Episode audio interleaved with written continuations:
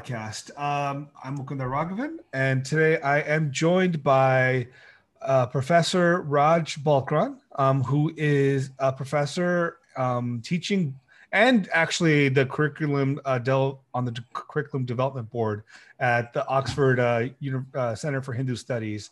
Um, Dr. Balkaran has been, um, he's also a published author. He published uh, a book on Devi Mahatmyam um, in regards to the narrative structure of the, the text, along with um, uh, larger uh, uh, connections to Puranic um, narrative uh, frameworks.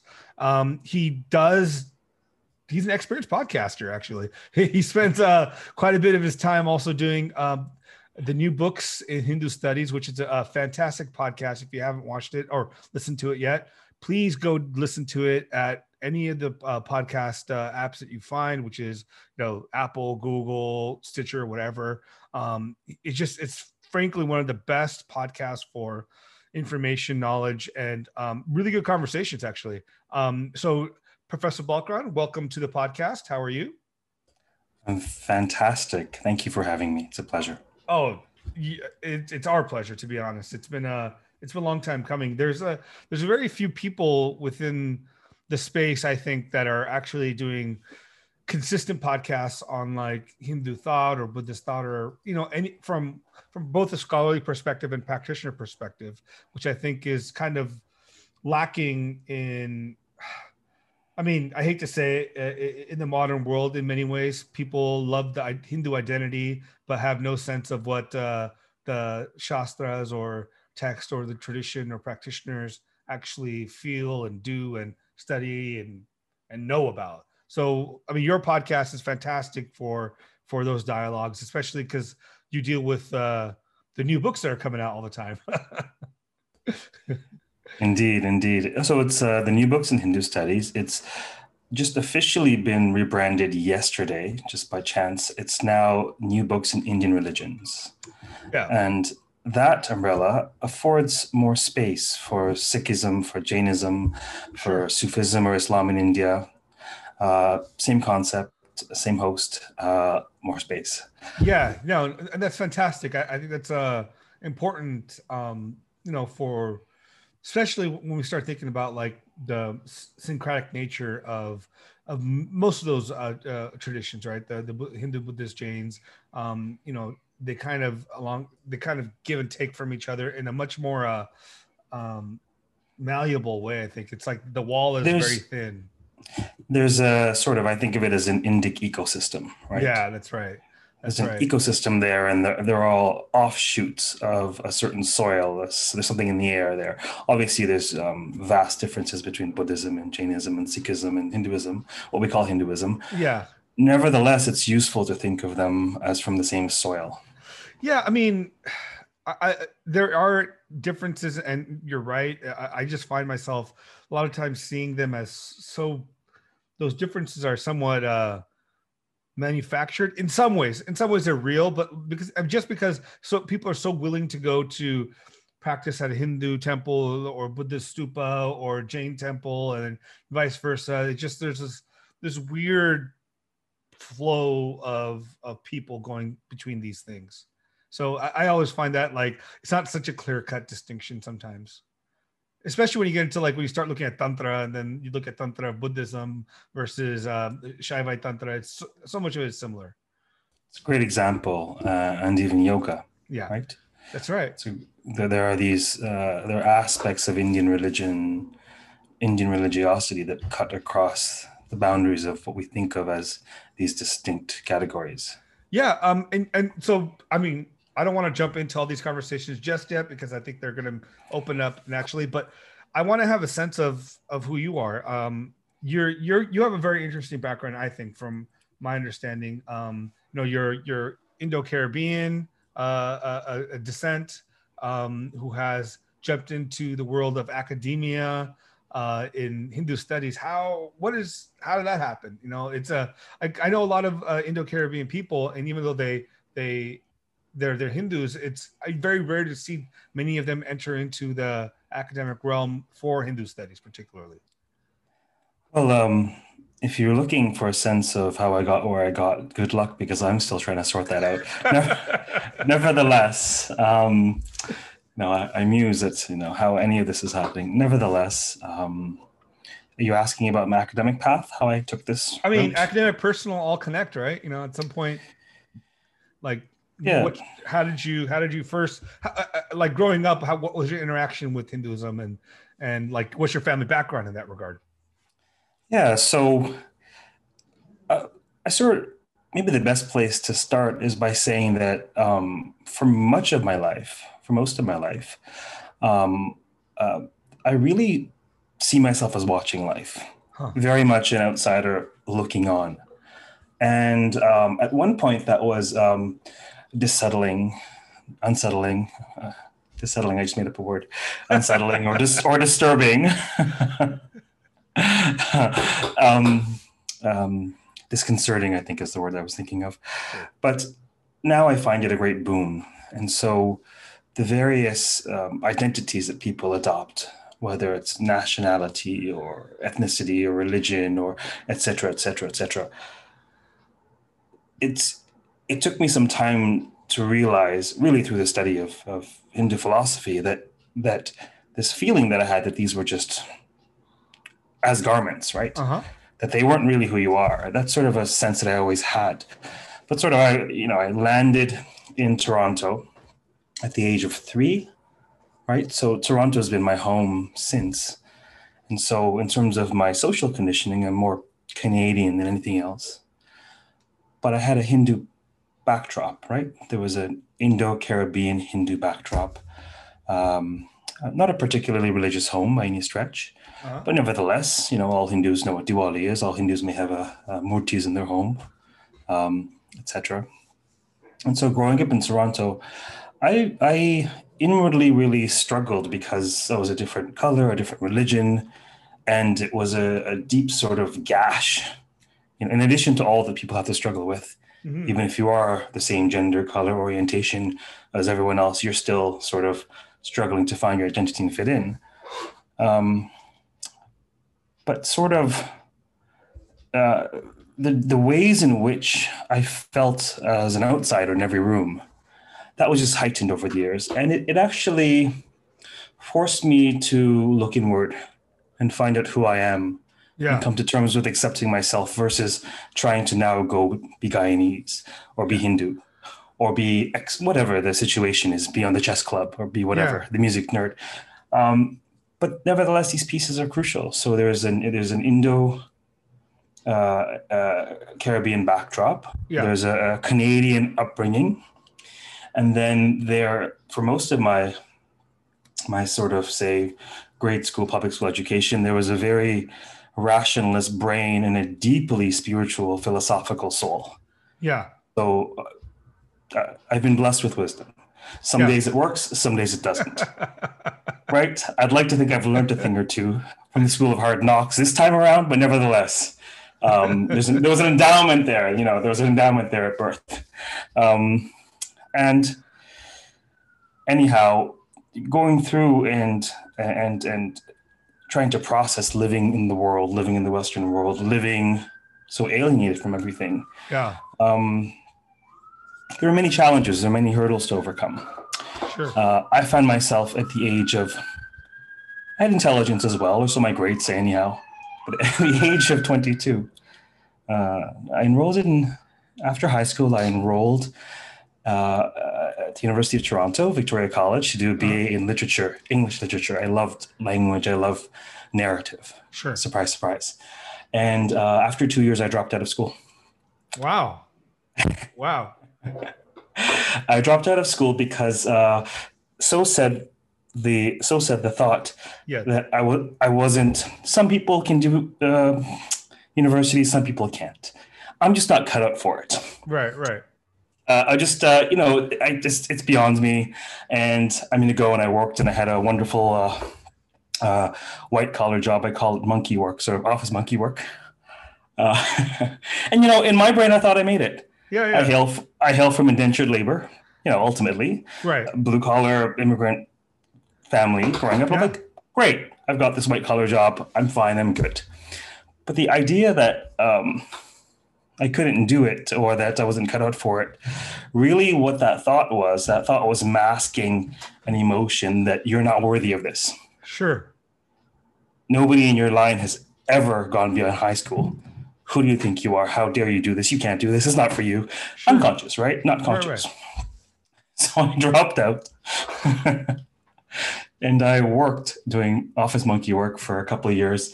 And then I had this manager, this, this lovely manager, who said to me, You know what, Raj? We have a job that pays double what you're making now. And we can't even interview you for the job because the job requires post secondary education. And we don't care if it's in Greek pottery. You really should finish something, finish a degree. This will hold you back for the rest of your life, wherever you go. Sure. And um, I, I took her counsel to heart. And so I thought, okay, you know what? I'm going to go back and, and study. Of course, I was afraid because I was old, because I was like, you know, 24 or something. And everybody else was like maybe 20, 21.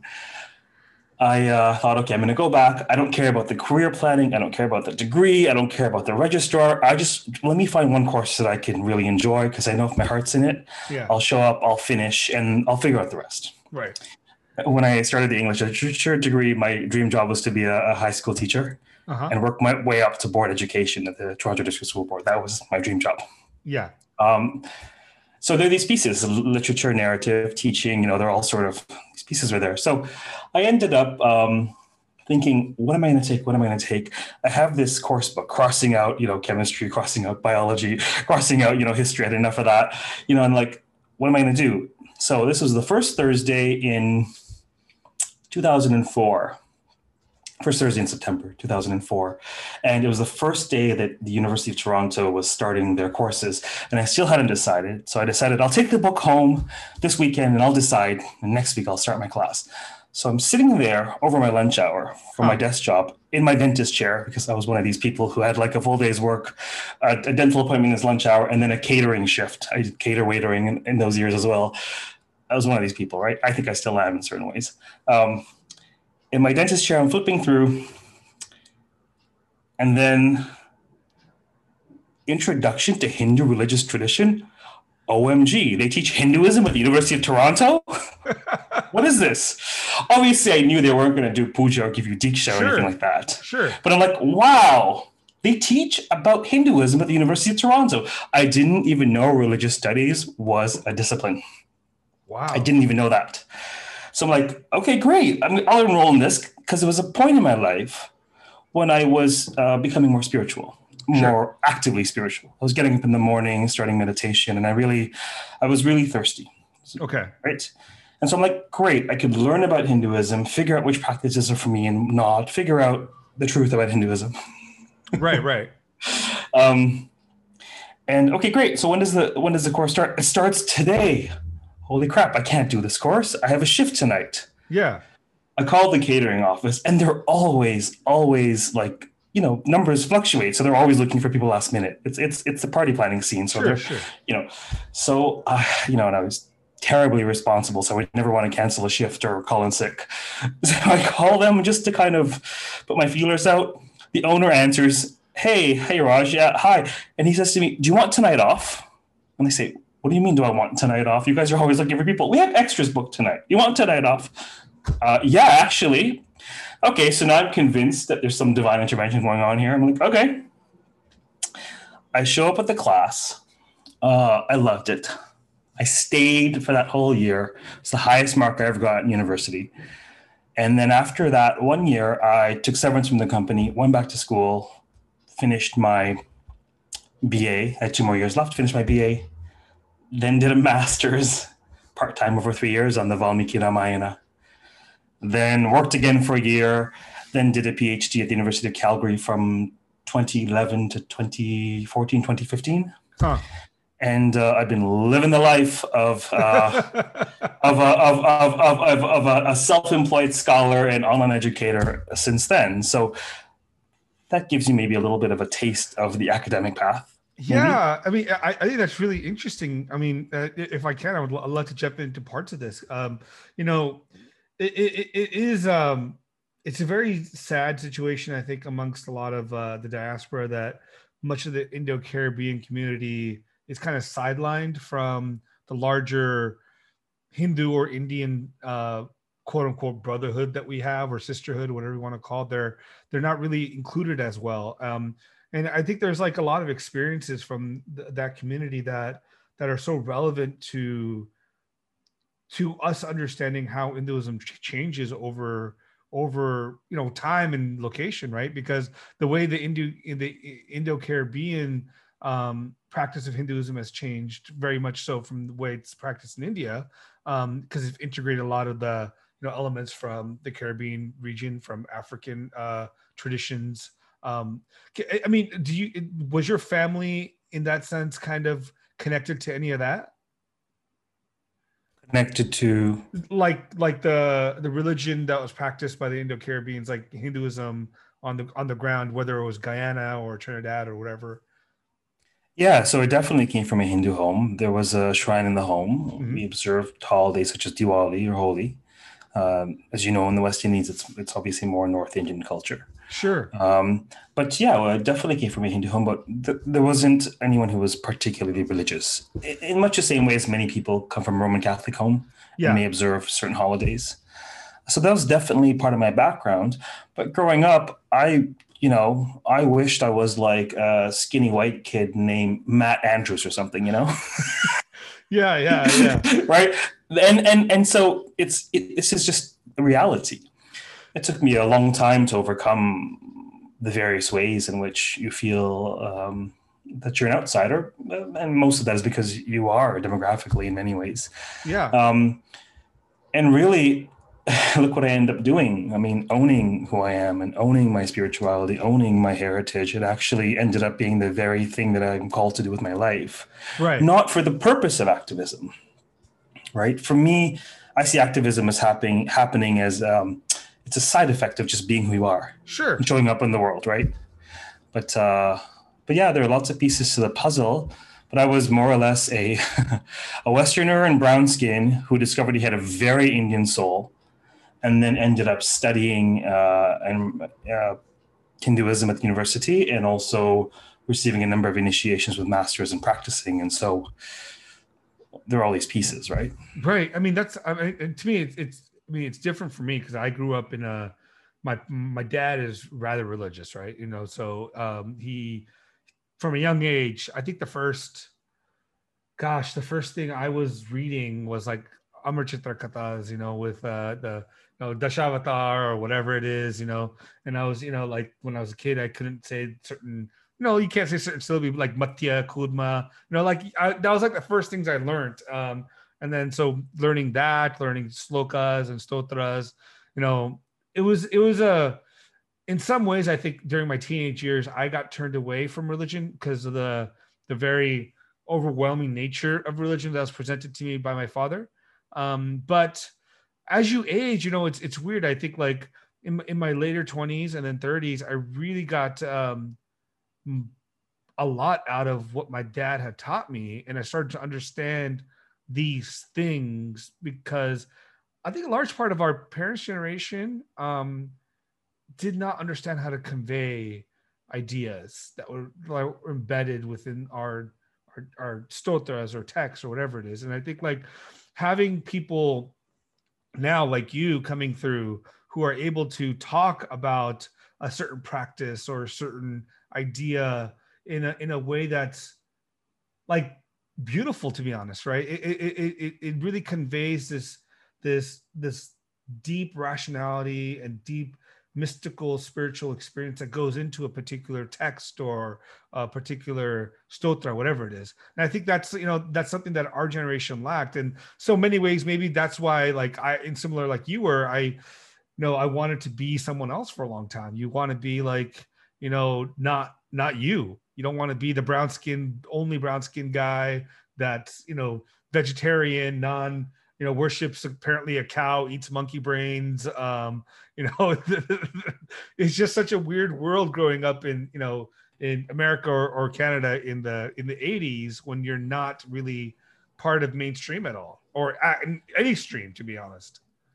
No, there's so so much in what you say. One of the most healing experiences, there were a number of them. But when I started coaching people one on one, even long before I started doing it formally, Yeah.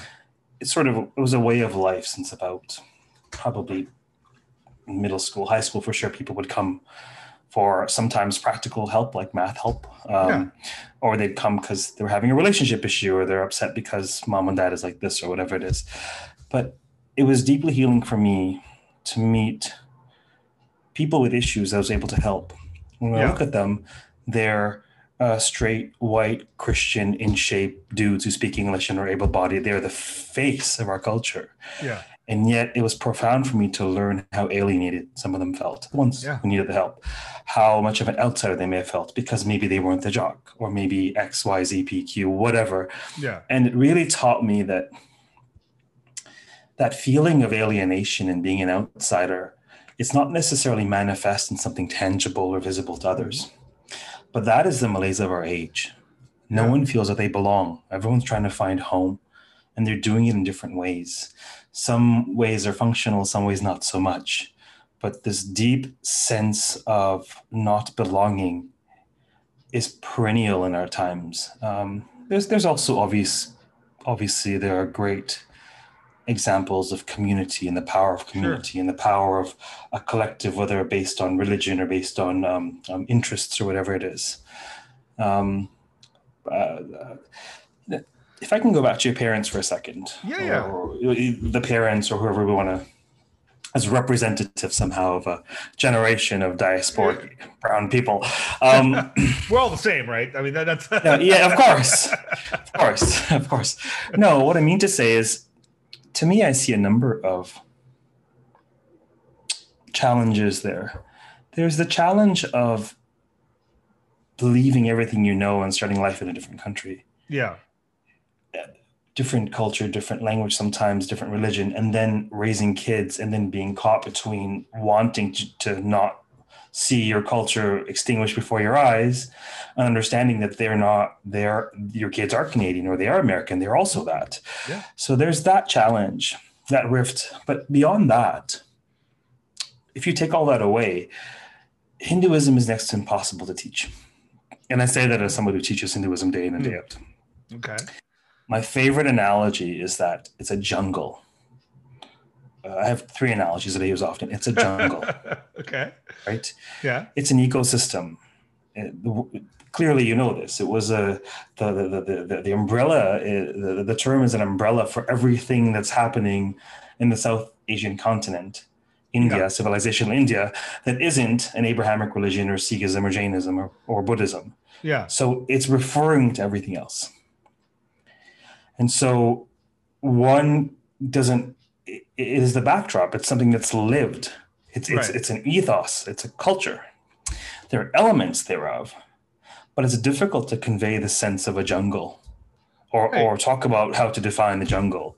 Um, and, and so there, there, there are a lot of challenges dealing with, with um, Hindu scriptures, right? Yeah. So, so uh, can I press on that for a sec? Because I think that's actually an interesting point. Because do you think that is because for, I mean, there's there's two ways to think about this. One is because we've we're adhering to a term that was kind of thrown thrown a, a, a cacophony of different practices, traditions that may seem connected and they just added a term so that's why it's like this jungle or is it do you actually think the nature of what we now term to be hinduism to have been that jungle right? I, I mean it, it's a well uh, one i guess is a construction. What the other one is a natural um nature i mean a, a natural nature I mean, a, a natural like um growth of what the, the the the foundation of something is i guess.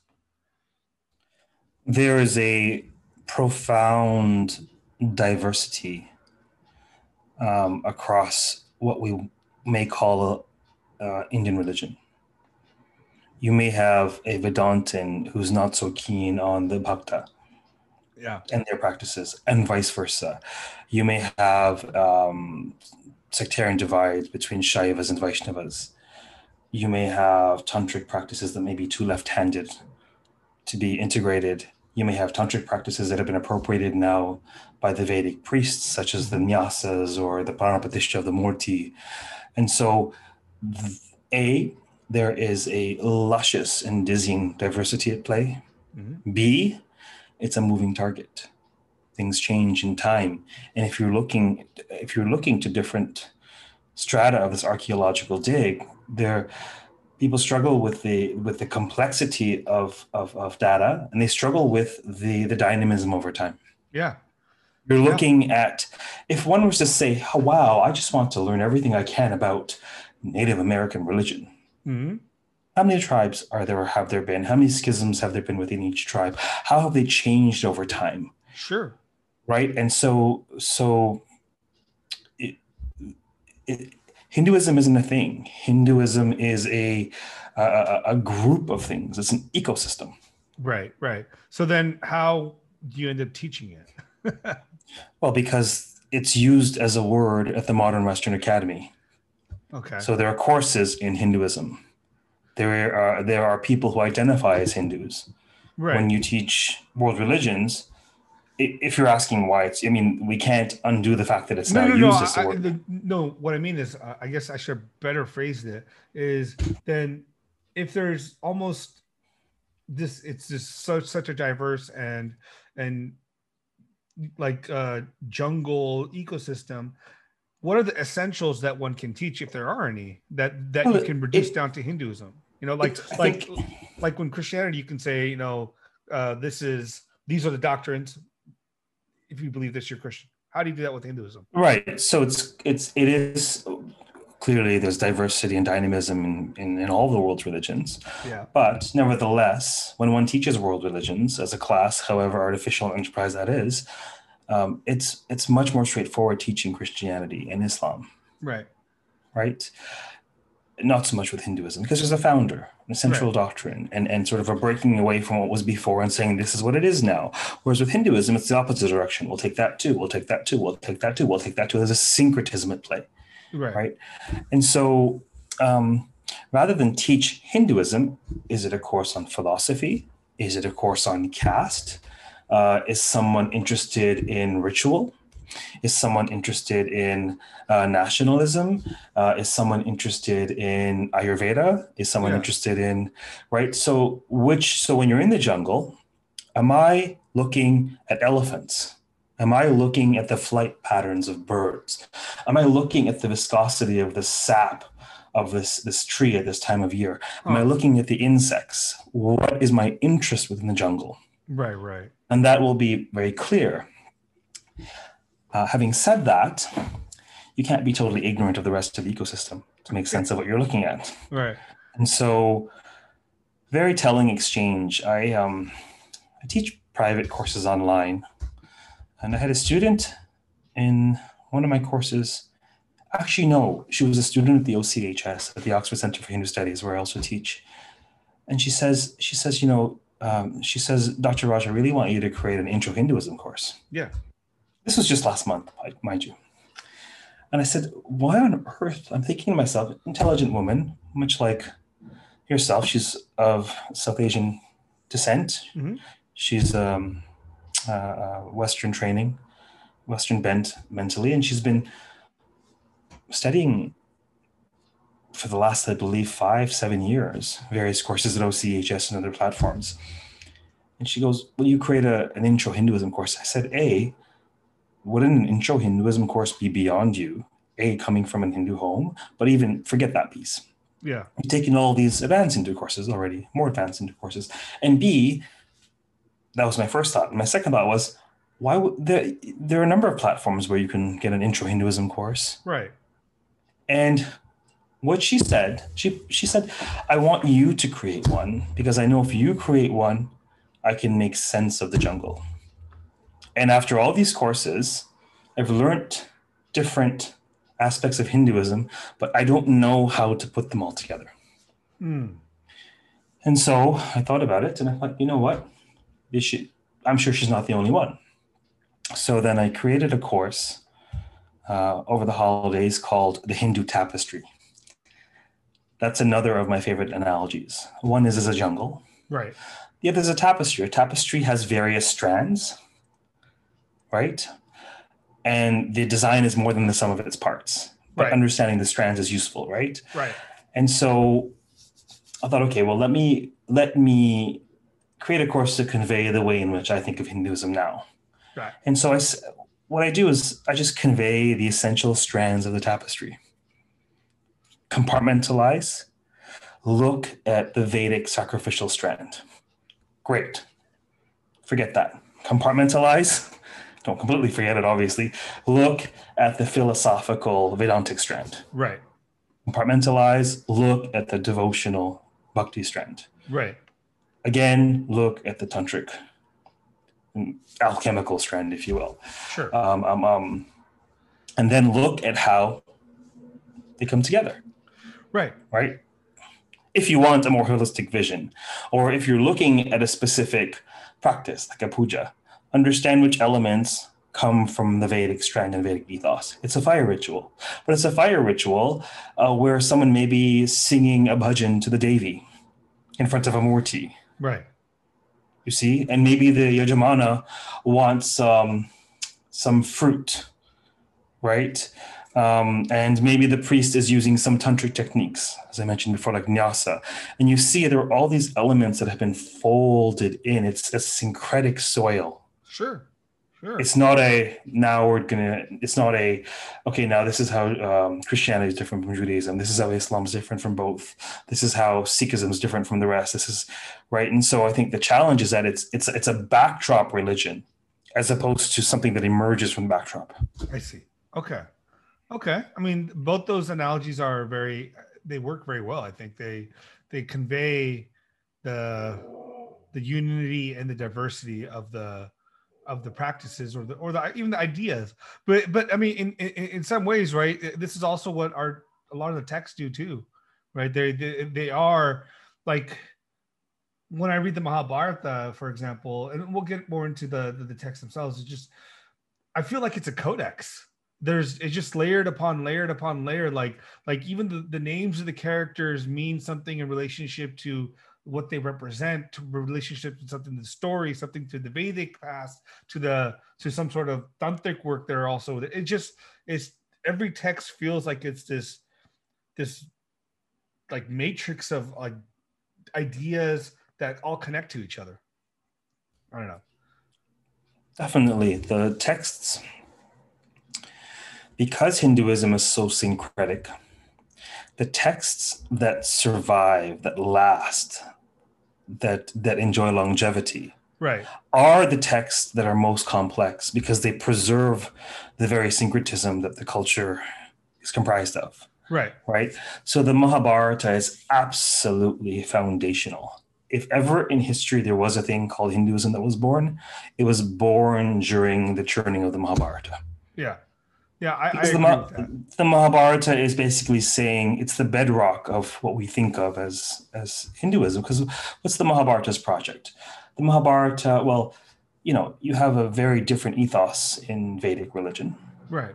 and you have a very, very different ethos in Vedantic or Upanishadic religion, right? And the Mahabharata's job is to integrate those great yogic, ascetic, otherworldly ideals. But no, no, no, no, no, don't fully renounce. We have to domesticate them, and we need the Vedic platform, and we need caste, and we need the fire rituals, and you know, and so the Mahabharata is reconciling Right. or Right. preserving tensions right. and that line about what is what is uh, um, what is here uh, what is here What is found here can be found elsewhere, but what is not found here can be found. is elsewhere. nowhere at all and the reason why it's in the first and last book is because it's framing the whole mahabharata that idea Yeah. Yeah. they repeat it twice it's framing that idea cradles the mahabharata they're like look we are a cultural encyclopedia Yeah. and we are doing our best to patch together various ideals um, and and really uh, uh, uh, crystallize um, um, Brahmanic ideology uh, that has to integrate ascetic ideals. Whereas in other traditions, ascetic ideals threaten the very existence of Brahmanism. Buddhism, Jainism, great examples, right? Right. So the Mahabharata is saying, let's find a way to fold it all in. Let's find a grand vision vision of, of dharma or ethics or morals, and um, let's let's let's Trojan horse various uh, discursive materials, but not without great care and consciousness about what is placed where, in whose mouth, in whose ears, and why. Right, right, right. So, so jumping off this to your kind of your key research area is narratives, right? So you spent a lot of time on narratives within not only the the Mahabharata, uh, but very, uh, I mean, Puranas generally. So, how did you get into wanting to make this the particular study that you wanted to kind of become an expert at? To be, you know, Well, I discovered intro Hinduism the day it started, and it pulled me back into school. So I'm like, okay, well, obviously I have to study religion, Hinduism. So I did a degree in religion. I studied a great deal of Hinduism then. I took Sanskrit classes for the rest of my undergrad, undergrad 2.0. And, uh, and then um, I think it was my final year. Uh, I had a course on the Ramayana with Arti Dhand, who, by the way, has a fantastic Mahabharata podcast that you have to check out. Um, um, um, um, and not just because I helped her set it up. She's a fantastic storyteller. I get no kickback from that at all. Um, but I took a course with her uh, uh, on on the Ramayana, the Valmiki Uh-huh. Ramayana, and um, I, I- my first love is English literature. Right? I love Sure. narrative. I love stories. It's how I understand people's lives. It's how I understand culture. My brain is a story brain. Right? yeah, so I was so gripped by Rama and and this whole deal with how how passively and and stoically he he accepts exile on his coronation day. My synapses were on fire because I knew this was extraordinarily important archetypally for Hindu culture and Mm. maybe even universally. And I wanted to make sense of why on earth would, you know, the center of polity of society on the day where he should be enshrined as a center thereof should now say, okay, dad, no problem. You made a promise. I'm going to just take those bark, you know, genes and, you know, I'm going to eat nuts and fruits. And, you know, we're not going to procreate for 14 years. So clearly they're chaste, right? We're going to live like yogis now. Buy all the best. So this, this, I couldn't shake the need to understand what the hell was going on there. right. And so my uh, the following year, I I, I undertook a, I began a, master's on the Valmiki trying to understand what the hell was going on there. And, um, and there were two parts of the master's that ended up in two different journal articles over the years. One was uh, 2012 Journal of the American Academy of Religion, Violence in the Valmiki Ramayana, saying violence is fully justified. hmm I worked with Dr. Walter Dorn at the Canadian College of the Armed Forces. He does defense studies Okay. and he's he's big on just war theory, right? right. And so we looked at just war theory and we were like, whoa, the Valmiki Ramayana validates all of the criteria of just war theory, but it's in the narrative, it's in the plot, it's in the, the, the, the diatribes. Sure. So this is what I show. Violence is fully legitimized. But the last piece of the thesis, which I think was my favorite, was that violence is never fully legitimized. They're never fully okay with it Right. there there's a major problem so yes let's let's legitimize the the bloodshed um, uh, of the the warrior and the king but let's also say that bloodshed's never really okay Yeah. And so that famous scene where where rama kills uh valin from hiding Oh, yeah, yeah. and he uses a justification oh we're allowed to hunt and you know that's ridiculous Yeah, yeah. the, the, the, author, Valmiki or whomever, is saying, what's the difference between the, the warrior and the hunter? Look what justification he's using. But it, it, it, just on that point, I I mean, I hate I hate to interrupt it, but I, it's like something I can't let go because it's it's so beautiful, right? Because Rama goes through all these defenses, and Vali just shoots them down, and then he and then Rama's final response is, "Well, you're an animal," and and then there's no there's no response to to to to to to make you feel whole about it. It, it, It- it it- Vali leaves you because- hanging with that. The, because that is precisely the intention of the text. Yeah, To rehearse the justifications of violence as we need to, yeah, but show you whether you're a king or whether you're a hunter, in the name of ahimsa, you're going to hell. Yeah. I'm speaking, you No, know, no, right? I'm speaking metaphorically. This is how I teach, right? Like it doesn't matter. There's this sort of um, uh, categorical values of all, all time and space. This is I, I, this is ascetic idealism, right? yeah. Nonviolence, nonviolence, nonviolence. Look at you. You're you're killing him from hunting. Another really really important clue, very important clue, is the whole bija of the text, where Valmiki births verse. Yeah. Shoka. He but he births it how? Because he's so piteous over the violence of the hunter. Yeah. He's cursing violence. The Valmiki Ramayana has a subversive but important curse to violence Yeah. encoded throughout.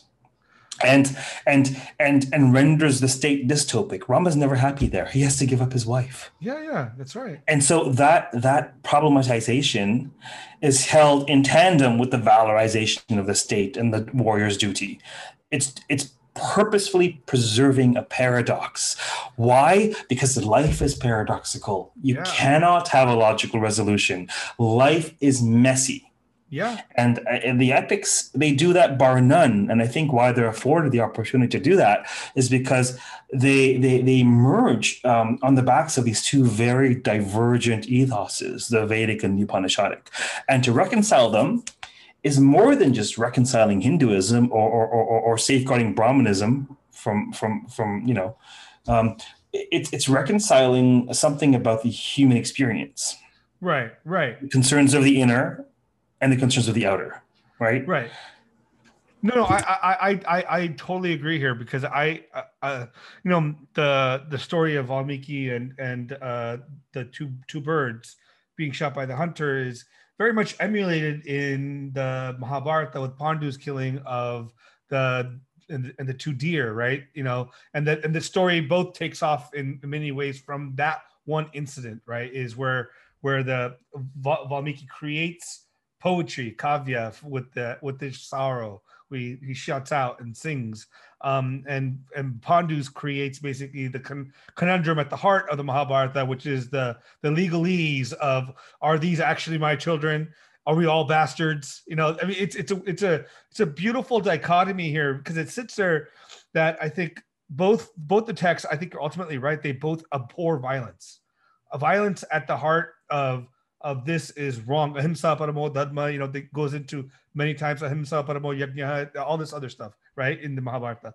But the beauty I think it comes down to is what it's saying is ultimately karma here is the ultimate uh, reason why violence is terrible, because there's every action, even if your intent is good, creates some response. And even if you kill because you as a king have to kill, there's some even though the text says sometimes you have no no sin is incurred, none of this is incurred, it's there. It's still present throughout the entire uh, uh under undertone of all of it all. So I, I think karma becomes like this this underlying power that energizes why even non-violence is better than violence. But you know, yeah, I mean that's just a thought. So, so I think that's true in insofar as karma or this idea that we had there are consequences, Yeah. metaphysical consequences. This comes from the the Upanishadic or Sure. Vedantic worldview, right? And this needs to be integrated into the fact that we need violence to survive. We need Yeah, violence to 100%. eat. We need violence to protect our state. We need violence to enforce the law the pragmatism of violence cannot be dispensed with. So I think the plot thickens in that the text abhors violence and the text fully legitimizes violence. And that's why at every turn the Mahabharata has to goad and and and, and assure Yudhishthira that it's okay, there, there, dear, you're allowed to be a king. Please go be a king. You're not a yogi, you're not a sage. Yeah. And this is why Krishna comes up with this profound, profound reconciliation. It says, you know, be a sage with your, your your head and your heart. Be a soldier with your hands and your feet. Do both. Yeah, Nishkam. The profound, but he needs to come up with the reconciliation because the text can't be allowed to only abhor violence. It also fully legitimizes violence. God Himself is saying, "Go murder your Absolutely. gurus. It's fine." Absolutely. I mean, it, it's uh, you know, it's always so difficult to talk about these texts, right? Because it's because it, it, Why? Because I think there's it doesn't give you an answer. It tells you you got to figure But this the- out. so so my entire message uh, about in this vignette of our conversation Yeah. is the text dharma is to preserve paradox. Yeah, I hundred percent agree. It's not the reason it can't give you an answer is because there is no categorical answer to be given. It'll depend on the person's situation, right? And- But also on the flip side here is where you end up with the you know we get into the nivritti part uh, nivritti marga of so much of this right how do you break free of this paradox is there's Do you know only what? Do you know what I call this? Do you? I don't know if you've. I don't know if you've. It, it's neither here nor there. But in uh, in uh, the first book, the goddess and the king in Indian myth, it was Right. essentially um, essentially it was a, just my thesis. It was yeah, yeah. reworked. But this I call the dharmic double helix. yeah yeah yeah that's right you call it in your Right. 100% So yeah. what? No, what I mean to say is, apropos our conversation, Yeah. that you have a double helix is where there are two strands that are they never touch yeah but they're intimately intertwined and they function as one entity.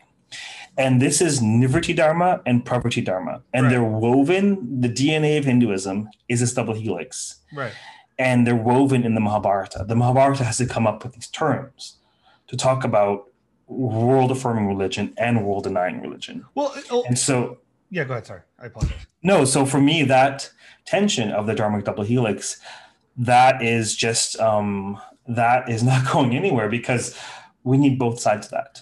right but but that tension i think is goes as far back as you can go into the rig veda too like it, it's there from, from How so? like even the Purusha Suktam, like if you go, uh, it, it goes through all the how the Purusha comes into being, and there's the, these lines that come there um, where it says, uh, uh, the uh, non yafpantataya uh, uh, uh, vidyanayata, right?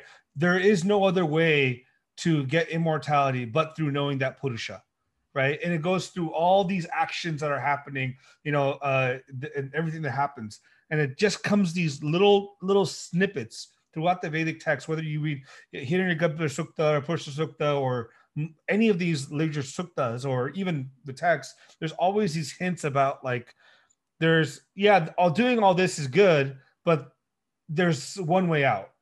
It always seems like there's something uh, by out that you usually connected to immortality.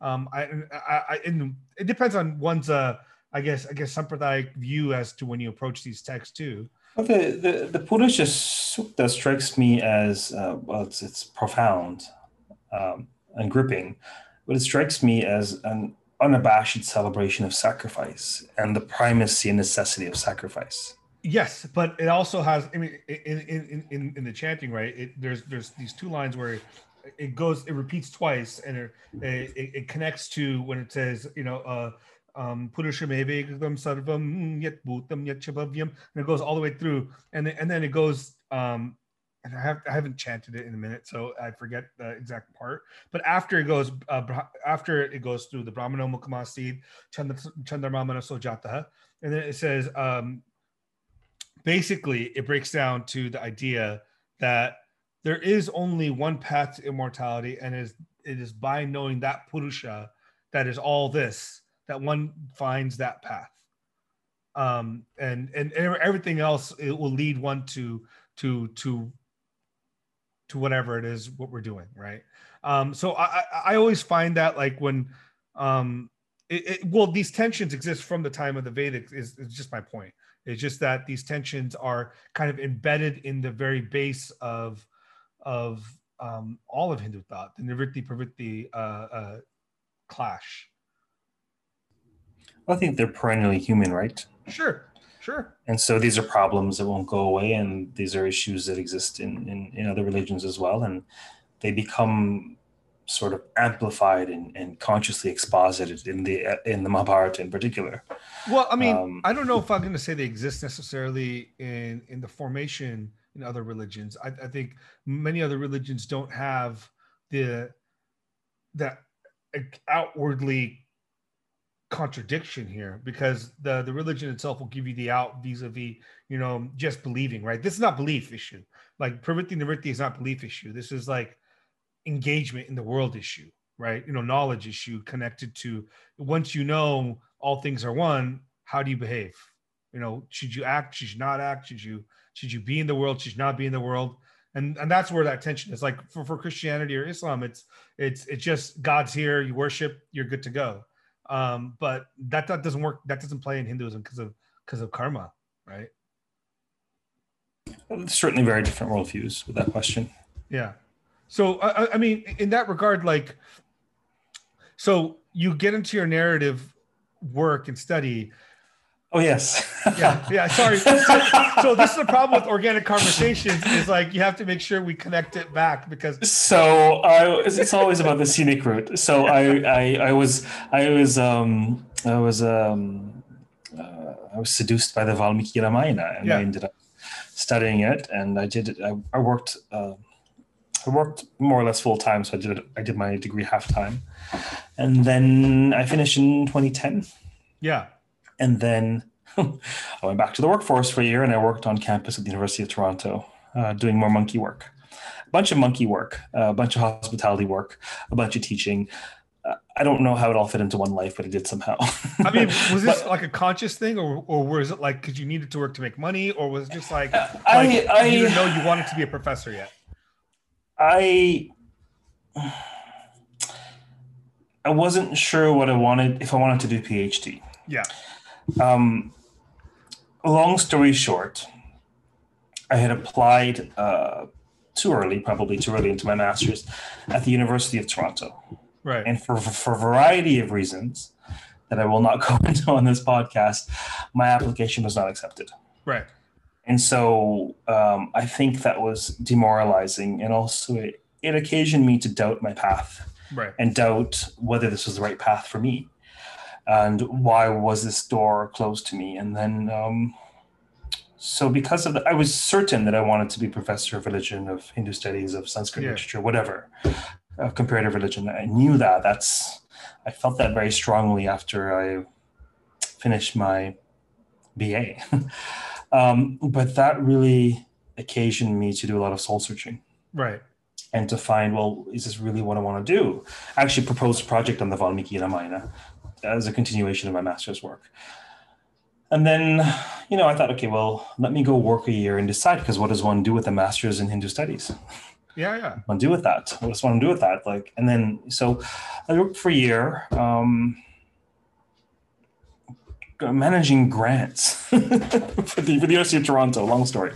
Anyhow, I did a bunch of admin work for the U of T over the years. Uh, anyhow, uh, a colleague of mine from my master's program came back from a semester at Calgary. Yeah. And she goes, you know what? You should consider working with so and so or so or so. I'm like, oh, I never even heard of the program. There are only these people. Yeah. And then um, uh, I look on the website and I discover the scholar named Elizabeth Mary Rohlman. Brilliant, one of the one of the brightest people I've met. Her her mind is is quite sharp.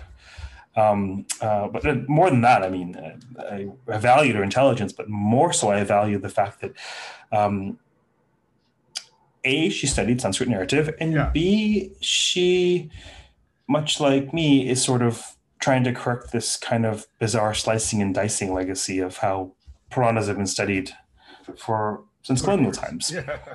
Yeah, and so she's, you know, at that time I didn't consciously know why I gravitated until I had to write my method and theory chapter of my dissertation. Mhm. But I knew that she was a gal for me. Like I just knew that, you know, I never in a thousand years thought I would go live in Alberta or really anywhere else. And uh, I'm like, you know what?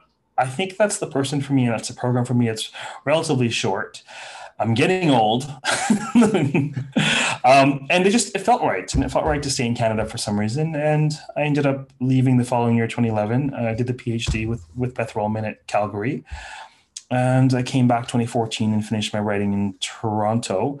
And I realized there was a text that uh, I received a number of initiations, but one of the texts I've received initiations related to is the Chandipat or the, Ah. the, the Devi Devi Mahatmya. And it, it dawned on me one day, and you know, for me, they're they're different. I mean, you, when you're when they're different, uh, the mode of uh, um, analyzing music theory and being moved by music are very different, right? Yeah. Yeah. Yeah. That's right. But but it dawned on me that oh, the Devi Mahatmya is framed by a king in forest exile.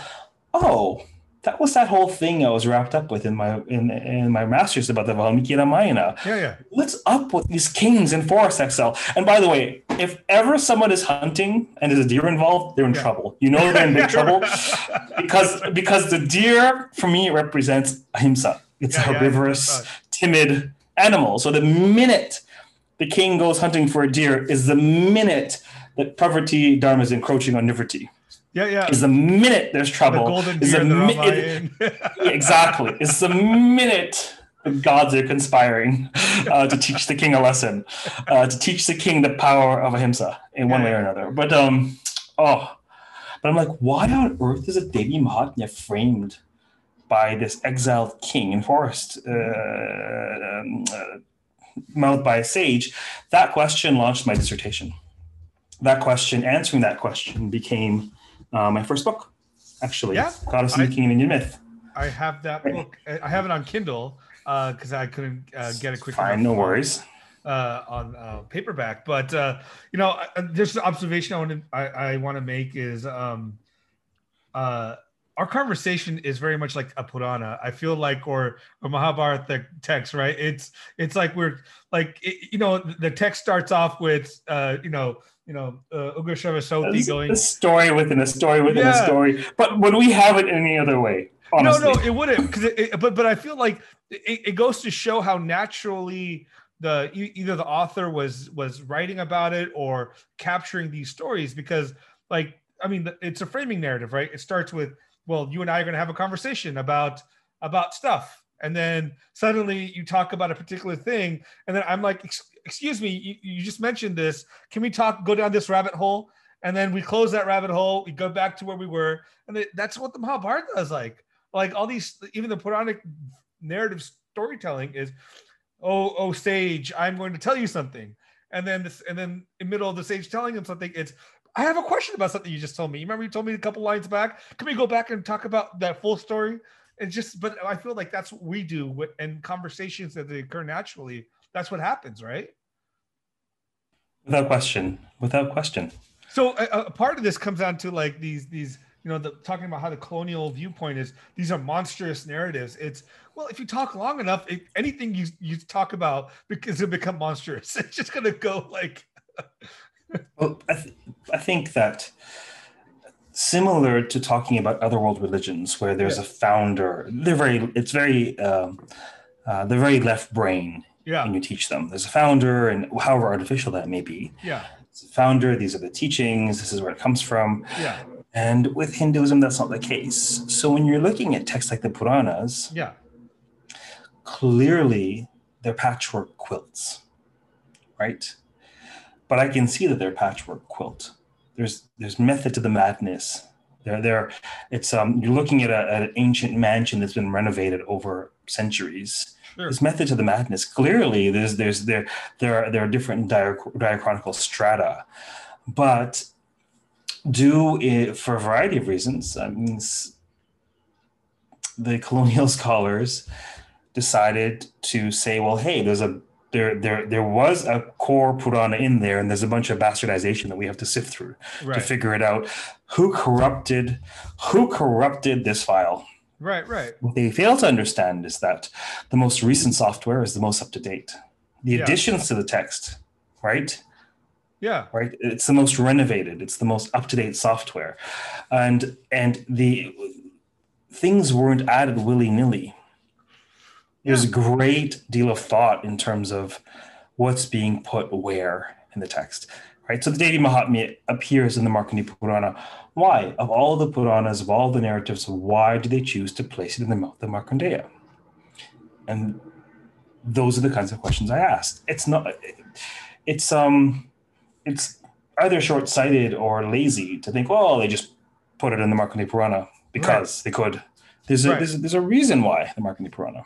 No, and I think that's absolutely right. I, I think uh, you know one of the and and I well, I'm gonna deviate back to one other thing right now. You know, so you said Diksha, you've gotten Diksha in in uh in in many in, in a few traditions in a few paths. Like, what was your you know, was your spiritual journey kind of similar to your academic journey? Like, did they follow parallel, or did one come first and then uh, buttress the other. I mean, because that I think to me is very because you're a scholar practitioner. Many people are not, and and that you know it, that comes with its own little you know interesting churn. Yeah. So um, I was always very, I would say spiritual. I probably wouldn't have used that word growing up, but Yeah, it was abundantly clear to me that there was more to reality than meets the eye. yeah, Like I was very rationalistic. I had, you know, I was one of these people who just had the mind to get decent marks and be lazy until Yeah. maybe grade 11 or something. Just, Yeah. just gifted in that way. Didn't serve me for work ethic. I had to learn that later in life. But um, the left brain was working. But I, I still, I knew that people were more than, than, than matter. It was just instinctive to me right. um, I, I knew that synchronicities were very real. Like these are real. Like I didn't have a word for it. sure. Right. This is this is a real phenomenon. You know, um, I'm, I'm, I'm, I'm, I had this sort of inclination throughout my life. Um, uh, organized religion certainly wasn't for me, Sure. and certainly not. You know, um, um, um, um, superstitious Hinduism, right? um, right. Yeah. And then and then I I left school and I had a really really really dark night of the soul. In 2003, that winter was was one of the darkest I've ever had. Uh, Yeah. There's you know darkness comes and goes. That's the nature of Prakriti. But um, um, a dark night of the soul, and I was not in a good space at all. And I realized I was just it's a bunch of emotional issues I never dealt with, and I was just you know I was like on a path of utter self destruction. Uh, and then I said, this has to shift.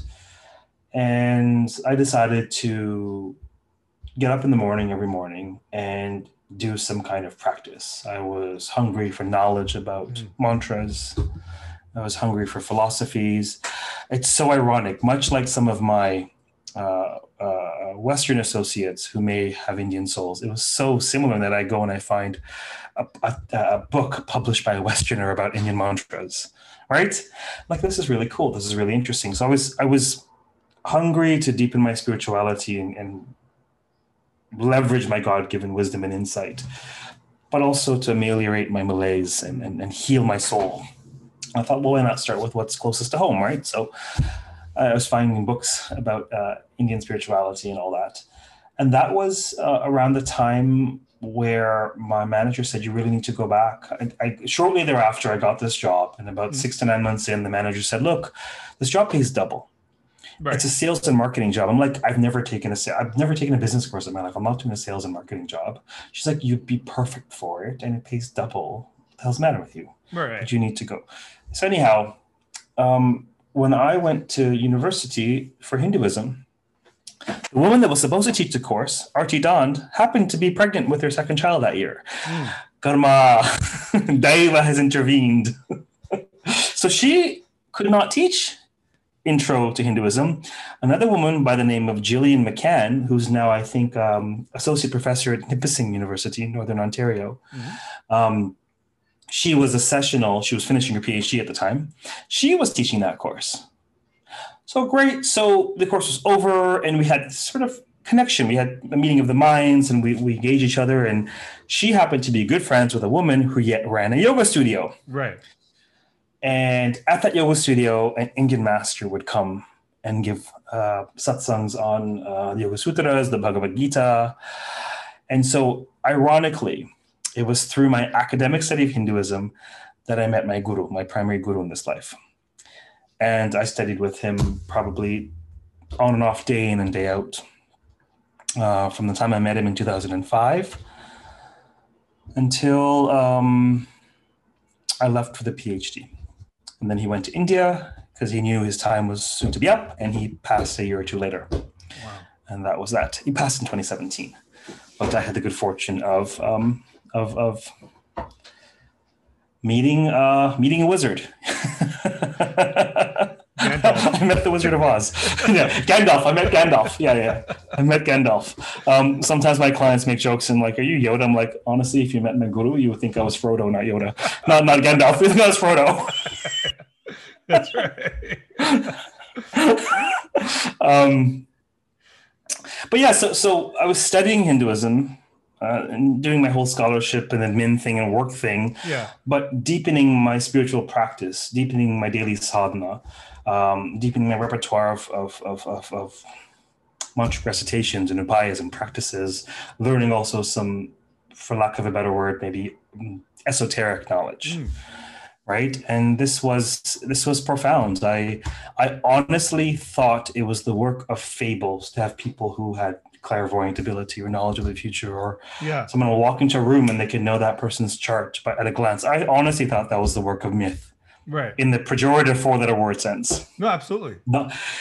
And um, he, you know, one cannot begin to convey in words what a guru does for someone, a bona fide guru. That's right. One cannot begin to convey that in words. But apropos uh, our conversation, he gave me a glimpse into the mystery, into the possibility, into what mastery can yield. Yeah. And Wow. it's it's it's not of this world.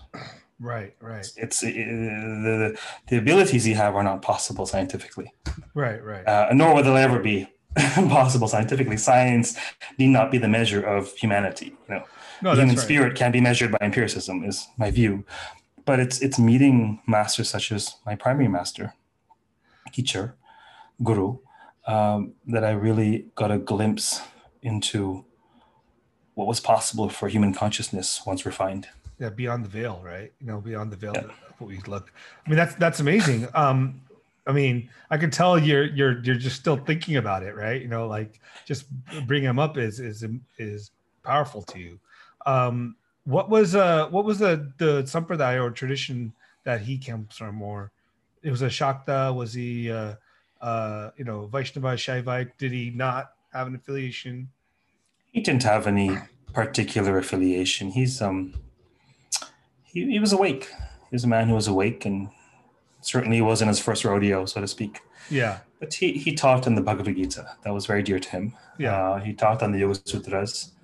He initiated a bunch of us into um, um, Chandipat, Yeah. Devi sadhanas, various sadhanas. I mean, he was, uh, I don't know how to put it into words, but he was an extraordinarily um, aware, powerful tantric master. yeah And by tantra, I don't mean my fa- my my my all too famous joke now is by tantra, I don't mean black magic or good sex. No, right? If you if you want black magic, call it black magic. If you want good sex, call it good sex. I mean tantra, actual tantra. yeah Um, um, um, and but he didn't have a particular sampradaya, and I would say that. Nor do I. You know, I studied. I took initiations with different masters at different times for different purposes in different spaces. But he, by far, was my, my, my, my guru. Right? Yeah, yeah, no, absolutely. No, that's uh, you know, guru is very important. It's uh, almost, almost necessary for any sort of true spiritual growth, right? Um, you know, especially within the the the texts themselves, kind of require it. Um, but that's fascinating, man. I mean, I, I what during the time period that you were learning the texts in the academic setting, you were also learning probably the same texts in a much different setting with with your guru, Well, right? What's So interesting is Yeah. what's interesting is that um, no, because for, it was interesting. Like I, you know, you take a bunch of courses as part of an, uh, uh, an undergrad, yeah, take a bunch of courses as part of a, a, a master's, and they were very um, they were fairly compartmentalized for me Hmm. because the because they, were- they were very very different enterprises. It wasn't until the PhD that, and I had sort of misgivings. Do I really want to study the the Chandipat academically? Like, do I really want to do that? That's kind of like, well, somebody has to, I guess. Why not? Yeah, Why yeah. not study it? Why not? It needs to be done. Why not? But it wasn't until the PhD that anything related to my spirituality or my my spiritual life was connected to my you know it's not like i did the the valmiki ramayana because i was a great bhakta of sri rama that wasn't my Yeah. personal path that's just like i was gripped by this narrative and now Right. i have a better understanding of why um but no with my time i call it mantriji my time with mantriji was it uh, was spiritual spiritual deep spiritual training And my time at the academy was intellectual training and professional development. And now I'm able to more so integrate them. Um, but you see, when you're teaching undergrads, you're teaching undergrads. When you're teaching continuing studies, you're teaching continuing studies. When you're teaching initiates, you're teaching initiates, and they're very, very different. Um, so I have this sort of pedagogical strategy that I call rigor without reduction, where you teach things responsibly, assuming you're you, you know you're teaching in a public space or in continuing huh. studies. You're teaching responsibly. You're not going to say the Mahabharata is five thousand years old because it couldn't possibly empirically be 5,000 years old, right? You could say the tradition holds it as such because they have done the dating based on the alignments, and the last time we had this alignment was 5,000 years ago. Yes, you can yeah, say that. Yeah. Clearly. But one teaches, one teaches these texts with an, uh, the assumption is not that religion is just culture sure. and, and politics right? There is a human spirit. There is a divine presence. Sure. Right. Yeah. There and this is important whether or not folks can perceive that or experience that. Folks who teach religion need to leave space for that. Yeah, yeah, I could not. Right? They need to leave space for that. So so there needs to be space for the spiritual element of religions, even when we teach them at the academy, in my view. Um, but at the same time, it's difficult. It's easy for people to use their critical thinking and be reductionistic, and it's easy for people to get swept up in some bhavana and not think. Sure, sure. But but the, it's difficult, I find, for people to do them both or integrate them in some way. No, I, I think that's I think that's fair. Um, I mean, I mean, from from here we could actually jump into the point about the you know I mean I, I really want to discuss because in the beginning of your book of uh, in, in, in the goddess and the king you you you deal with um, the current way or not the well yeah kind of current but the historic to current way of of how the academia has dealt with not only narratives but like dating texts and thinking about what their role is. Um and and on this point is, is you know is one of the things is you know one of my big gripes is generally we have no sense of dating on any of this stuff most of this stuff. We have we have a passage here and there that might show you a certain anachronism that might have come in some other time period or or like you said built on the successive uh uh you know software updates you know throughout time. But um i i always find it difficult to to to to have these random dates where like for example brockington thinks of these layers in the mahabharata or Ramayana, which I just find like the layer theory to be utterly stupid. Um, just because I've like you you can't describe what layers are. You have no criteria by which you build these layers out. I just don't understand how some of the pseudoscience, and it does appear to be pseudoscience to me, um, is taken to be like God's God's word. And, and and you address it in a very respectful way, by the way. Like I, I don't have any inclination to yeah I, I, wonder my, my my wonder yeah what i'm curious about is where is the um, clearly you're unimpressed and but I tell me a little bit about that there. what is it that's I, I think the i think the scholarly rigor is not there what it, what what happens is for a lot of these people is they take the maybes into realities right like oh it could maybe this and then they just assume it's true right uh, and, and this is like you know a part of this is like uh, I, I, think so. I come from a legal background. I'm a lawyer. I'm also I you know, I did my master's in in philosophy in Western philosophy. You know, basically continental philosophy of like Descartes, Spinoza, you know those guys. Um, I didn't I didn't I didn't I didn't get the master's because I got really um, let's just say inebriated and did not to decide to go down that path. Um, so I just I was a lawyer. Um, I just don't find the rigor um, in in the way they they reason through it, and it just seems to be when they choose to have something be a certain way. There's no way to falsify what they what they what they they hypothesize. You know, I've yet to read a paper in which says it says I thought actually it was this, but it actually came out to be this. It's always oh, I, I said this, and look, here I found evidence to show me X, Y, Z. I, I haven't, and this is my, and I've read, you know, whether you look at the pre-colonial literature, I mean, colonial literature or modern literature with Brockington and uh, Eli Franco and these, you know, a, a lot of a lot of these scholars that talk this way. I just don't find find it to be rigorous. It's it's it's not. They're not your cup of chai, shall we say? Yeah. Um, well, I don't drink chai, but that's fine. yeah, yeah, they're not your cup of tea. Yeah. um, uh, coffee. Um, they're, they're, yeah. So for me, I can't really evaluate the merits of whether or not they're doing diachronic dissection successfully, mostly because I'm not inclined to do that. Period. I don't feel Right. there are there are there there is a school of thought or there are principles for for um, you know the, the, the, the method whereby they establish the critical edition of the Mahabharata or all the Sanskrit texts, for example, there are principles at play for um, slicing and dicing Sure. um, that are important. But for me, my instinct um, has always been and still is that the text is the way it is for a very important reason and makes sense the way it is.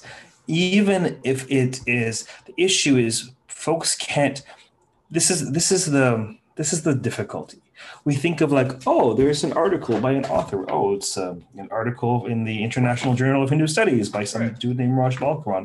Great. He sat there and he wrote it, and that was that. What year did he write it in?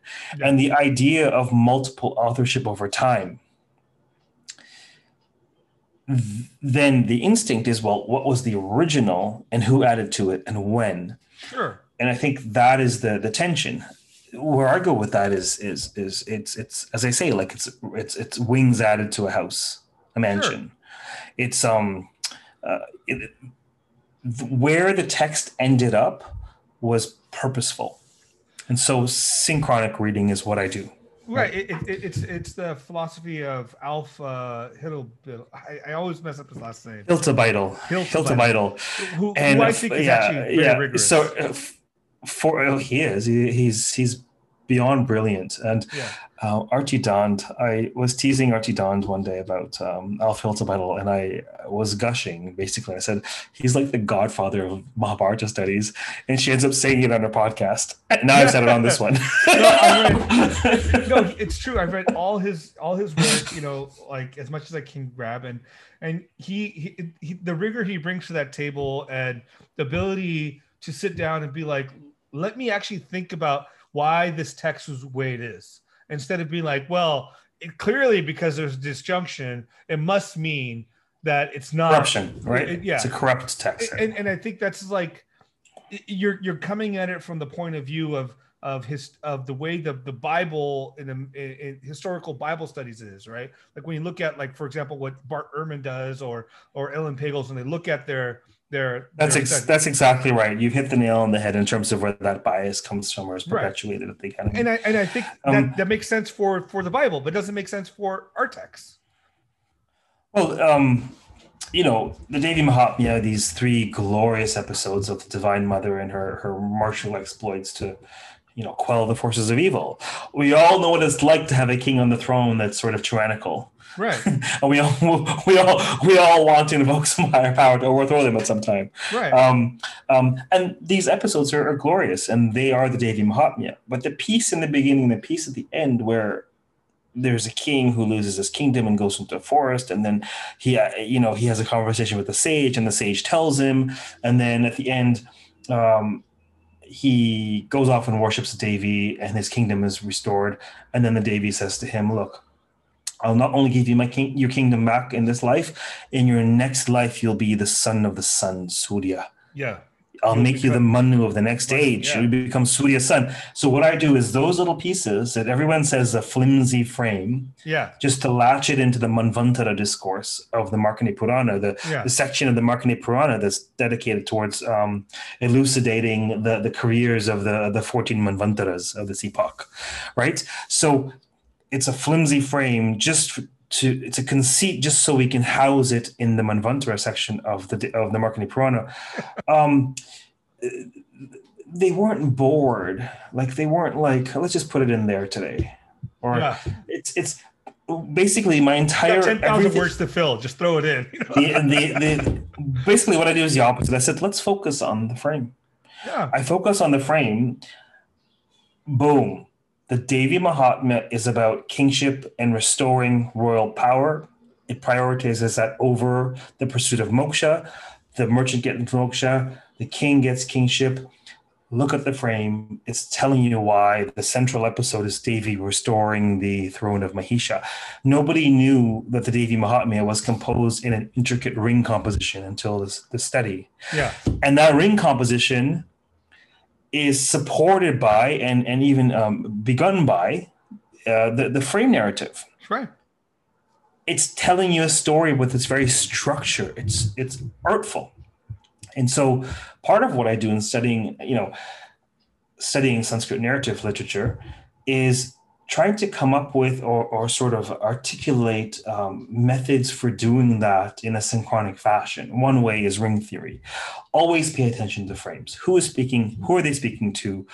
Um, what's the circumstance? Right. That's going to tell you so much about the exposition within the text. And so, yeah, it sounds like um, I'm in good company. But anyhow, I knew oh no, already. I I I I love that in your book. Is is like that was a it was a beautiful, um, in, insightful way to really just and quite honestly the brilliant way to look at the the Devi Mahatmyam within a text. I mean, I, I feel like in some sense it's it was it's it's kind of there in your face, staring at you, but because it's so obvious people just like go right past it right? Like especially when when when they're when they're focusing on other things right? It, it in some ways it reminds me of of like even the framing when you look at the mahabharata the story of the the rama story in the mahabharata right?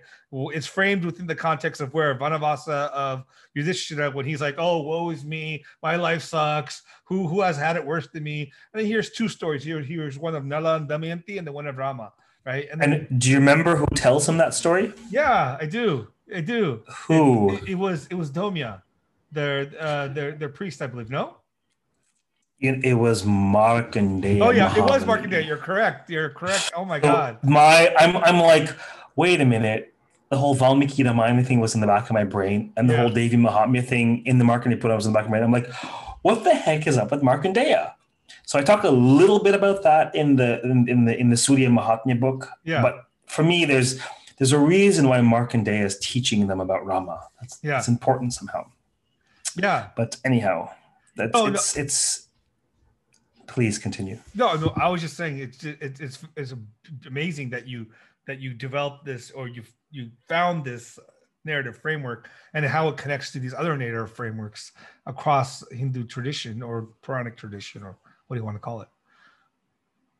Well, that's the power. If you, if you, um, if you're watching an episode of Wonder Woman Yeah. or the movie or something, Yeah. and if Aquaman shows up, and you don't, you haven't watched the Aquaman movie, you're not going to get the richness of why Aquaman is making a cameo appearance in this narrative. There's a reason for that. There's a very Sure. important reason why Markandeya is telling the Pandavas themselves about the story of Rama. Why is Markandeya the one who has um, that privilege? What is it about him that's so exalted that he is overtly connecting the Sanskrit epics?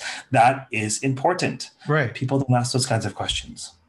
You know, Right. Different kinds of questions. Well, uh, it, it but uh, but that's that's really fascinating to me. And and going back to to your book on this, like, so can you can you tell us what that that the ring the ring narrative the ring structure? Ring composition, yeah. So ring composition is is is a structure that we see in the ancient world, uh, not just in in, in in in in South Asia, but essentially um, the stories. Let's just say there. Let's if you hold it behind and there are five parts. Say one, two, three, four, five. yeah, The the midpoint, the middle thing is the thing you're supposed to focus on. yeah, So you say five chapters. The third chapter is the most important chapter. Mm-hmm. the first chapter relates to the last chapter the second chapter relates to the fourth chapter you you do you come around the midpoint is the keystone to the text okay, um i, I just just this this really um this really concise phrase of tolkien's there and back again oh yeah, that's yeah. comp- yeah there and back again That's the hero's journey as well. Right. It ends up, you end up where you start. And whenever you have a frame narrative, you necessarily end up where you start because you're back in the like um, um, um, um, um Chronicles of Narnia, the Lion, Yeah. the Witch, and the Wardrobe. They they end up where they start because then now they come back out from the wardrobe. but you're different at this point. You've become a different Ex- exactly. So so the, the text is structured as this ring, and the midpoint. Mary Douglas talks about this. I'm convinced Mary Douglas wrote that book right before she passed, just for my thesis. But Mary Douglas writes this book, having studied the Book of Numbers and various other literature. Mhm. Uh, I think it's called Thinking in Circles. I can't quite remember the title, but for me, it was like it was the piece I needed. Like I knew that the Devi Mahatmya was doing this, but I didn't know what it was called. Right, right, right. and she gave me the theories to to realize oh this is oh this is ring composition the second the, the the second episode is the most crucial this is the this is the mahishasura mardini pose it's the, it's this majestic vision of the divine mother all decked out slaying mahisha the most iconographically um, um, um, rich famous moment of the devi perhaps hmm it's in episode two of the text because episode two, they call it the the the, the Madhyama uh, uh, act. Mhm. They don't call the acts uh, um, act one, act two, act three. They call the acts act first, act middle, act last. Because you can't put a fourth or fifth. Not Right, allowed. right. You have to make keep this the middle act because this is the structure of the temple of the text. Wow. Anyhow, I digress. Uh, what else do you want to know that has to do with something relevant to, to other people? no, no, no. But this it's it's it's awesome. I love it. I love it. I love learning about this. And I think a lot of our, our listeners would would love this idea too, because it now when they go back and think about their text, like when they look, read whatever put on or whatever, they, they can start thinking about it that way too, in in how they approach it.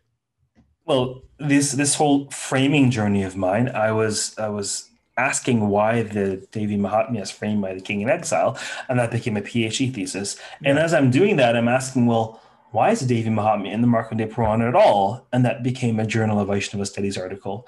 And then I'm asking this question of, wait a minute, the Markandeya Purana is framed by four birds.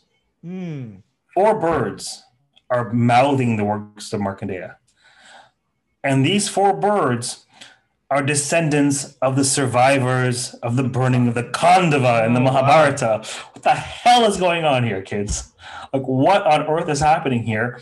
And not just anywhere in the Mahabharata, the end, the framing of the Adi Parvan, the terminal frame of the opening frame of the Mahabharata, is where these, these four birds have flown from to frame the Markandeya Purana. Clearly, this is important clearly well to my story brain anyhow maybe i'm just grasping at straws but probably not because it ended up getting published in the international journal of hindu studies. That the the art the, the, the thought process of, of of why the markandeya purana is invoking the birds of the Khandava and the burning of the Khandava. So so so so, so upakyanas or subtales as Hiltebeitel says are not just meaningfully framed but um, entire Puranic works are framed, Framed, Yeah. and they're now even framed externally or intertextually, sort Yeah. of pointing to Mahabharata. So this is this is um, it's uh, it's dizzying and exciting. I mean, if you care about these things, otherwise you've switched off already. oh, but- oh, I I love this. No, not you, not you, Yeah, the yeah. listeners. I mean, Oh, who cares about listeners? I just care about me right now. okay, what else would you like to know then? no, so uh, I mean, the role of Markandeya. It, so can you explain why? Why is the story of Devi in Markandeya? Why is Markandeya as a character so important to telling this magnificent story where where where Devi first? This is the, the real first powerful Shakti motif as as pure and all powerful as she is coming out right this is this is her It's, great it's um it's the Devi's debut in Brahmanism. yeah yeah It's her magnanimous debut.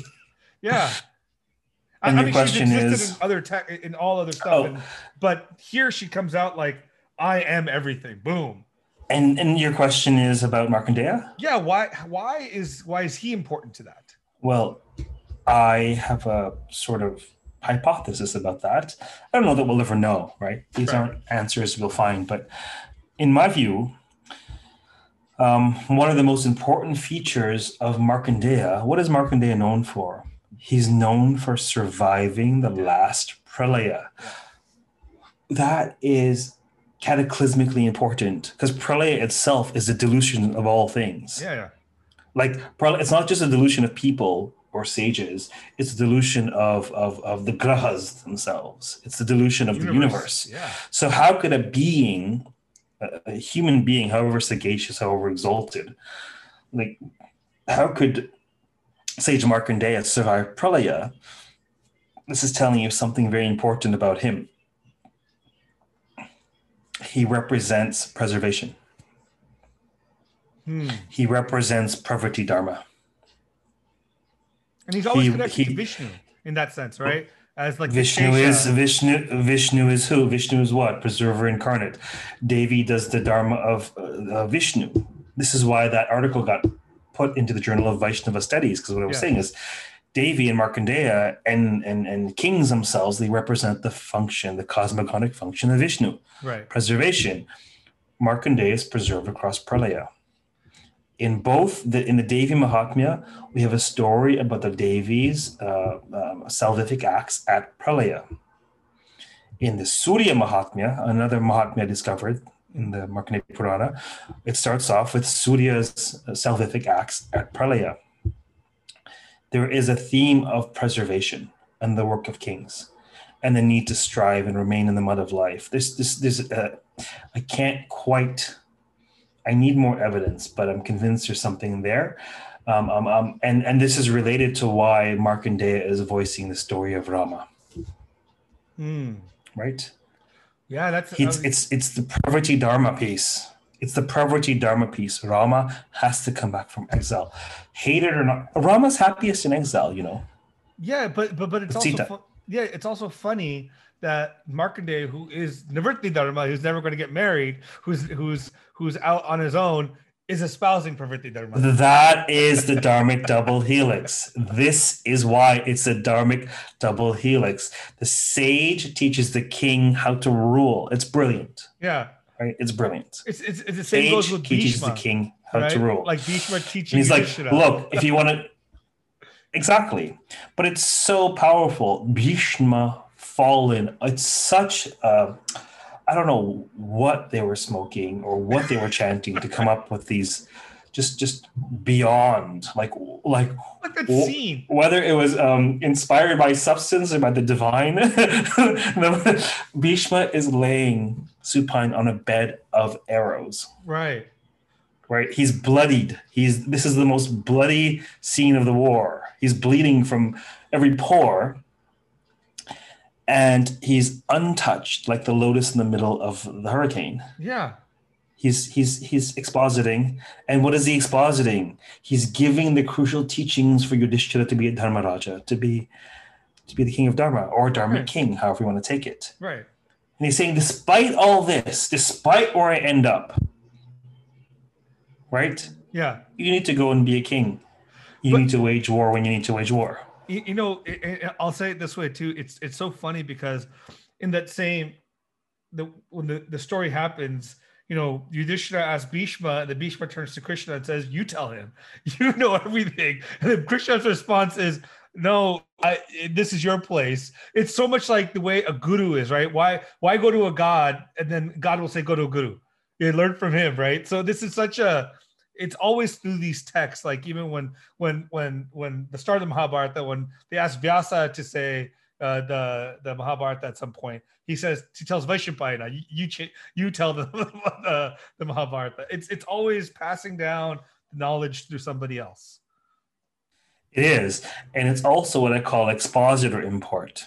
Yeah, The text is now imprinted with the energy and the biography of the expositor. yeah, It could be the same story, but the person telling you the story is going to add the flavor of their own biography that's right. implicitly or explicitly. Right. So Bhishma is telling him because what did Bhishma have to do? Look at his story. Look at what look at what he had to do to secure the kingship. Yeah. Look at the terrible vow he had to make. and the terrible Right? things he did.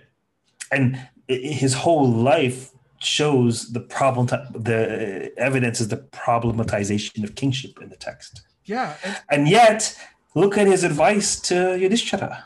And you know and this is sometimes I, I it frustrates me a lot with with uh, with hindus or people that read these texts sometimes is you we need to stop deifying all these people to a point where where where, where you're saying oh see don't emulate them or don't don't talk about them that way. The purpose of these texts is so that we can that we can we, we can inter- interrogate them and and and spend time as interlocutors with them and grapple with them. And i think like you can't say oh don't call bhishma misog- like uh, misogyny he had misogyny in him. The way he treated amba ambika uh, ambalika like you can't say that. Obviously he had at least he was also the pers- person that said if you love love the man go back to him.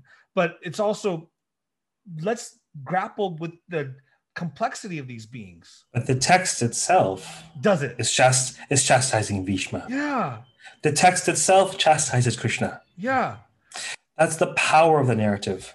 The, the, the, the- that's the power. The minute you have a black and white view of the Mahabharata yeah or the Puranas or Hinduism is the minute you're blind. oh i totally agree Because the text's job is to illumine multiple perspectives. It's a religion conference. It's not a diatribe. It's not a sermon. no It's a conference, right? And that's the power of the text. But but to go back to your point, in my view, people,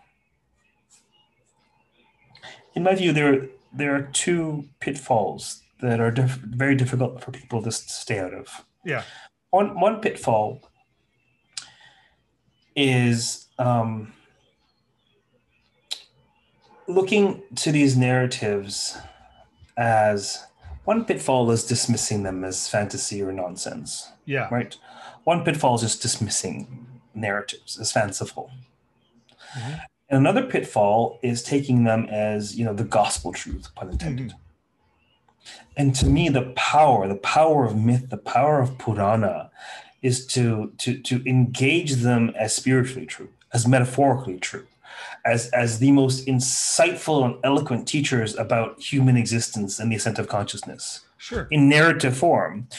So one need not take them as literally true to do that, to engage them in that way. And one need not take them as, as fancy or conceit or superstition. These are um, the, the function of the Mahabharata and the Puranas, in my view, is pedagogical. Sure, sure. And, but but I, I would say even if you do take it literally true, like then take it literally true. Take take the point that these texts are are interrogating their characters. They're they're calling them out. They're they're they're putting them on on, on notice. Right when when Krishna gets chastised by Gandhari, you know Krishna's like I I am I, you can't do that to me. I'm God. You're you're dead. No, it's he takes the chastisement. Yeah, Why? but Krishna, but Krishna, look at what Gandhari through her tapas and through her righteousness has done. She's she's cursed Krishna to the destruction of his entire clan. Yeah, Yeah. The text is saying yeah. the lady has a point. yeah, lady has a point, and he's like, "All right, I, I- I'll take your, I'll take your, I'll take your curse." Right, and and you know, there's a telling scene when when he's going uh, back to Dwarka where he meets Uttanka. I, I'm sure you know this, where where where Uttanka like basically says, "You're God. You could have you could have done any of this. You could have changed any of this." And then uh, this, Krishna shows him his Vishwarupam, and then and then explains to him actually, and Uttanka's like, "I'm to curse you," and, and Krishna's like, "Before you curse me, let me tell you when I take I when I take form as man, I, I behave as a man. When I take form as Naga, I behave as. He goes through all this. He limits himself to his, the role that he takes. But then the idea again is we have to look at these gods, even if they're gods, in the human context because they're human at this point. They're not playing the god role all the time. Well, there, there. When we study Shakespeare, and Yeah. we're completely moved by the power of literature, Yeah. we're not too concerned about whether or not it actually literally happened. And Sure. to me, that's the point. The point is that the truth is the world within the text, not the world behind the text. There is a world within the text, whether you believe that's a fictitious world or or not. the, the the power is is leveraging what you see in the text for your life. There's a course that I'm doing now at uh, a place called Soma Yoga Institute called Mythic Wisdom for Modern Life. Mm. That's not a contradiction for me. These ancient narratives, their job is to preserve um, life wisdom, Yeah. insights that we will always need Sure. right? But those insights need not only survive within a specific cultural, theistic, or devotional I, I context, agree. Totally agree. right? What else would you like to know? No, no. I mean, it, it, it, it just, it just, this conversation I'm enjoying it just because there's so much to touch upon that I, I feel like it's, it's, uh, could go never ending in many ways because there's so many different, uh, uh, so uh, can we talk a little bit about the, so what role in the Devi Mahatmya? It's, it's about her greatness, right? About her, about her. greatness. Mahatmya? yeah, Mahatmya. Sorry, I said Mahatmya. That, I don't know why I said that. That was my bad. No, no. What I mean to say is literally her. her it's about her Mahatmya. yeah it's about her greatness so why in this text is it framed within the context of a war between gods and the asuras and and what about that is so particular to the king or to the merchant that would make if there is some reason for that Well, in the first episode, um, Vishnu has just sprawled out after. Pralaya. Yeah. He's going into his yogic slumber, right? He's going into his little tr- retreat, and Madhu and Kaitaba are born of his earwax, essentially, and they, they run down to kill Brahma, and, and Brahma basically chants to the Mother Divine to Yeah. awaken Vishnu, right? Because she's Maya, but she's also the way out of Maya, right? yeah yeah Um, and it's, it's probably more in the second or third episode you're referring to, where in both of these episodes, the, the throne of heaven, uh, Indra's throne, is usurped by demonic forces. right In the in in episode two, it's Mahisha. Episode three, it's Shumba and Nishumba. right And what we have here is a problem. This is the problem of when wicked people are in positions of power. Mhm. We we we know this problem, I'm sure. Um, we've lived this problem, I'm sure. yeah but the the the, the she the Devi is a royal figure, right? Her dharma is the dharma of kings or queens. Her dharma is to preserve. She does on the cosmic level what the king does on the earthly level. Hmm. Whenever there's imbalance and we need a course correction, and someone fancies themselves too powerful, she comes and she kicks him in the butt, and that's that, right or decapitates them more likely. um, uh, because you know kicking in the butt doesn't work, and then beating them up with a baseball bat doesn't work, and they're just intent on nonsense. So you just gotta you know get the job done and move on. violence Um, yes, but this is crucial. But she is showing that violence is uh, quintessential to the work of kings, to the work of Vishnu, to the work of the goddess, to the work of preservation. We cannot be preserved in this world without violence. The violence required to eat, the violence required to safeguard ourselves against people who want to destroy us. This is crucial to the text, the justification of violence. So, why do you think the, the Durga Puja was the greatest uh, royal consecration festival known to India? Because of the Devi's representation of the Dharma of kings. wow um so how does the merchant connect then The merchant's just, um, he's a lip service to Nivritti. because the, so, so the merchant, the, the, the, the merchant is also finds himself in this forest um, Right. because his family steals his money and kicks him out, basically. right They're both upset. The king and the merchant are both upset. They both receive sage counsel from from Medhas, the sage in the who teaches them about the glories of, of it made The us Devi. need wisdom too right and then That's, when they're done, funny. Exactly right. And and the merchant's name Samadhi. his name is Samadhi, right? The merchant. So it's it's archetypal. It's it's Okay. his name is Samadhi.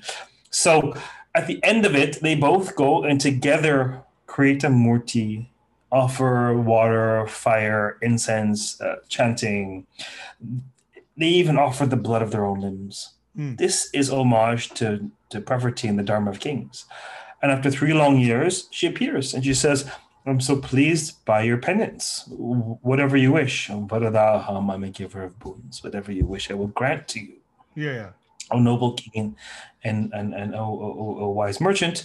And the king says, I just want my kingdom back. Yeah. And the merchant says, I'm done with this bullshit world. He doesn't say that, but I'm saying that. He's like, Yeah. give me, please grant me what I need, that insight that takes me beyond Inus and Minus. I'm done. Forget Yeah, it. yeah, yeah. Enough with this money counting. And the Devi says, no problem. He blesses the merchant with moksha, and he, she blesses the king with uh, the power to reclaim his his kingdom through force. He even uses the term through force. Go, I bless you to go, and by my grace you will overpower your enemies, just as they've overpowered you, because you are the rightful king. And so, but she doesn't say, "Oh my God, what a foolish king!" and "Wow, you glorious merchant." Yeah, yeah, yeah. Right? There are others, I believe, if I'm not mistaken, um, Wendy Doniger makes the argument in um, the Hindus and alternate history that the merchant is the hero of the text. One may well, I understand why one may think so because moksha is an ideal in Hinduism.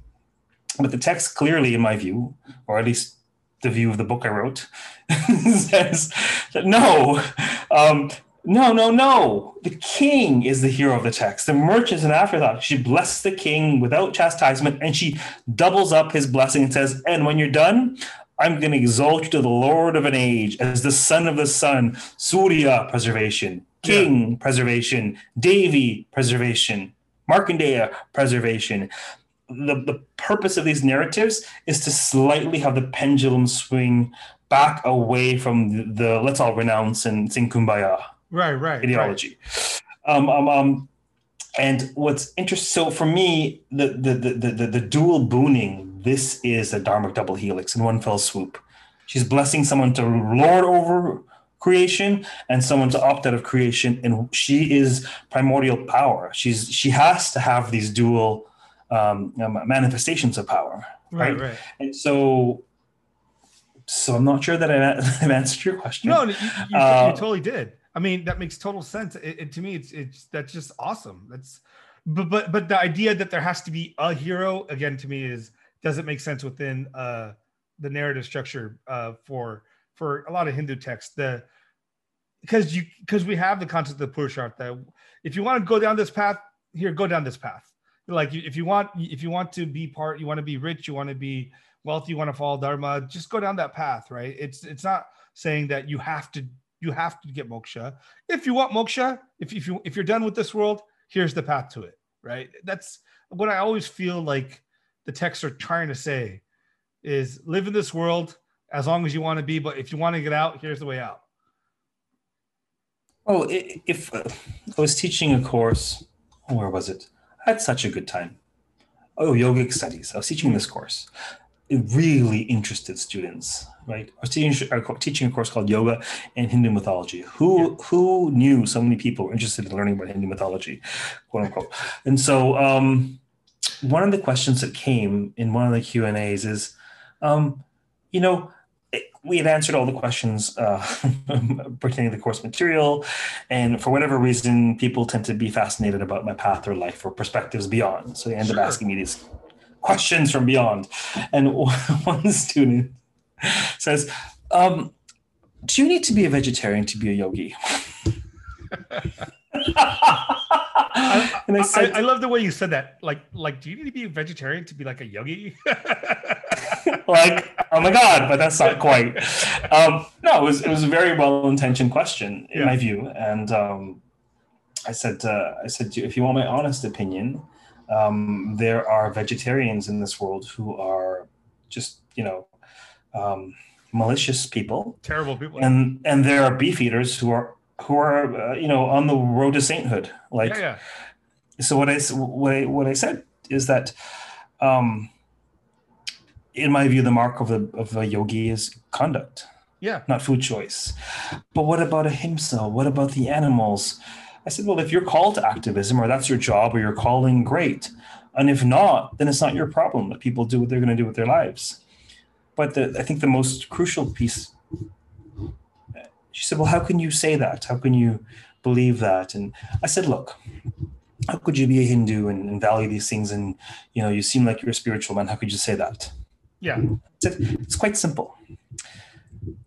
If you if you actually adopt an Indic or a Hindu worldview, you know that it takes us bloody millennia to get anywhere.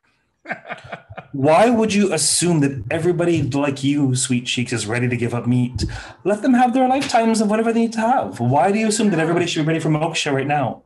Where is this? Where is this collapsing of all of, of all the of samsara into one uh, generation? This is right. it's not realistic.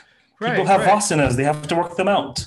Let But- them work out their vasanas. it, it's it, that's so true and this is like what, what i find a lot of people is moksha moksha moksha moksha moksha i'm like for me i have no desire for moksha right now i am happy with the the path i'm following whatever i'm doing as long as i'm doing dharma i don't care right? Like as long as i'm trying to be dharmic the rest doesn't matter to me right? This is go ahead. so I have a I have um so in my early 20s when I was seriously spiritualizing and uh, starting my practice um, even shortly after ha- having met my teacher I actually seriously considered renouncing the world yeah i did too when i was like believe 19. it or not I Yeah. seriously seriously considered it um in retrospect obviously it's um there's work to be done right yeah there's work to be done and and and being in the world but not of the world i think there's this great wisdom there Yeah, no, hundred percent. I, I totally agree. Um,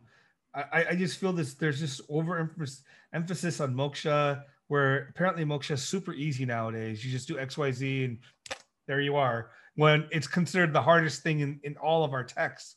Like it's it's just it's it's it is the most it, it- assuming the indian world classical hindu worldview yeah, it is the most arduous undertaking a human can undertake right. And and the- the funny thing is also. If you go down the path of bhakti, moksha is actually even thrown aside too. No, like we don't want moksha. We just want constant communion with with with with Bhagavan. You know, whether it's a thousand lifetimes. If you you know, like there's you know a lot of these uh you know um bhakti saints will say, "I have no desire for moksha. Just have me born again and again, serving you on this world." It's it's it's very similar. Like it's it's another way out of nivritti. It's like back to pravritti nivritti. but but, but it's it, it, it's like okay well we're all in grade two and three and maybe some of us are grade five and six. And we all are intent on finishing our, our doctoral dissertation this year. Yeah, and and the idea is is progress. The idea is where are you now? What are the life lessons you're called to learn now? Yeah. what are the patterns that are tripping you up now? What are the situations you continually attract now? Mm.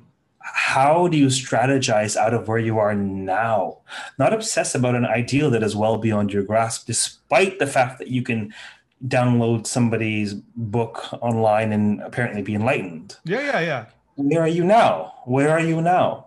And can you be further along your path, your vision of spirituality, your vision Sure. of human perfection than, than you were yesterday? I think that is the fruit is in the lessons that are right in front of your face, and Prakriti is happy to send them your way. Right, right. And if you bypass the lessons of the school of life, what hope do you have of graduating? Oh, I agree. So let me ask you this question then. Um, so we've talked a little bit about about karma and, and Sure. Um, is do you th- when it comes to the Devi Mahat, uh, Mahatmyam, do you think it is a text that's talking? Do you think it? I'm trying to rephrase this correctly. Let me put it this way. Um, is there free will, or does karma determine everything? I- I- according to you, the Devi Mahatmyam, do you think there is a sense? Because I mean, the way I read, tend to read a lot of our our texts is ends up being like free will is kind of a illusion of sorts, and that we are all bundles of karma playing out the way we're playing. So, how do you think that this text in particular addresses that issue? I gave a talk last year called uh, Free Will and Karma. Hmm. Um, and I think much of what I had to say in that talk is probably relevant to your question. Are you more interested in what we see in the Devi Mahatmya? Or Are you more interested in the question of um, free will versus destiny? Well, um, we can do both. Uh, but I mean, I think what the Devi Mahatmya says we can start with and then maybe expand because, yeah, maybe that works. Okay. So the king's uh, power was stolen. Yeah. Maybe we can say these are the forces of Daiva, destiny. And he is beside himself because he's like, I'm a good king. Like, what the hell? Hmm. And he goes into the forest and then he he he he he takes solace in the presence of the sage at the ashrama. And uh, he's still sort of, what the hell? I can't stop these vasanas in my brain. Mhm. I'm worried about a kingdom that I don't have. That's ridiculous. He meets the merchant. The merchant's also worried about money he no longer has. And the sage gives them initiation about Maya. You're all under the sway of Mahamaya. You're like these birds back and forth all day long. They think my baby will love me forever and ever. But as soon as they've sufficiently fed them, fledglings fly away Mm. and they they're basically expediting the departure of their beloveds. They're not securing uh, human beings, uh, beings in general, like blocks of wood in the ocean. Right. Right? They come together and they separate. So, so the sage gives them this teaching, and then he tells them about the glory of the goddess. And the sage says, "You know what? Maybe you should take refuge in the goddess." This I've told you about her greatness. She great. She's bhukti mukti pradayini. You know, she Yeah. she grants liberation. She grants enjoyment. She grants kingship. Go. And what happens? Do the king and the merchant sit on their laurels and wait for destiny to do its thing? No. No, they take action. They go and they worship her. They perform penance. And through their penance, they obtain a boon. You see? Mhm. So clearly, the text is indicating the significance of taking action and making decisions of your own accord. The Devi doesn't say you're destined to receive a boon. The Devi says, I'm pleased, open bracket, by what you decided to do of your free accord, close bracket, Mhm. by your penance. So clearly, free will is validated in this text. What I would also say, and this I could easily probably do an hour of a conversation on, but uh, what I'll try to succinctly say is that the question of free will versus determinism is something that the conscious mind can't resolve because Yeah. both are true and they work in tandem. And so uh, when you're looking at karmic theory, someone's uh, prarabdha karma is the karma that's ripening for them. Sure. What they're experiencing is the power of destiny. Destiny delivers their ripening karma. Right. But the ripening karma occurs because of actions that they undertook by virtue of their own free will.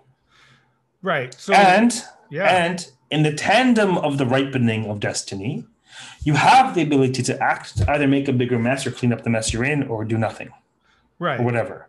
So so destiny and free will are both true and work in tandem in a way that can't fully be cognized. Right. Interesting. Because uh, I take a different position than that. I take the position that free will doesn't exist in the way we think about free will because all we are are bundles of karma and vasanas and samskaras controlled by our chitti and our What does karma mean? karma means so this is where the vedantic aspect comes in right this is where the idea that the atma itself is not making decisions atma itself is not acting the atma is the bhokta is the enjoyer the, the yes. the- yes, the yes, yes.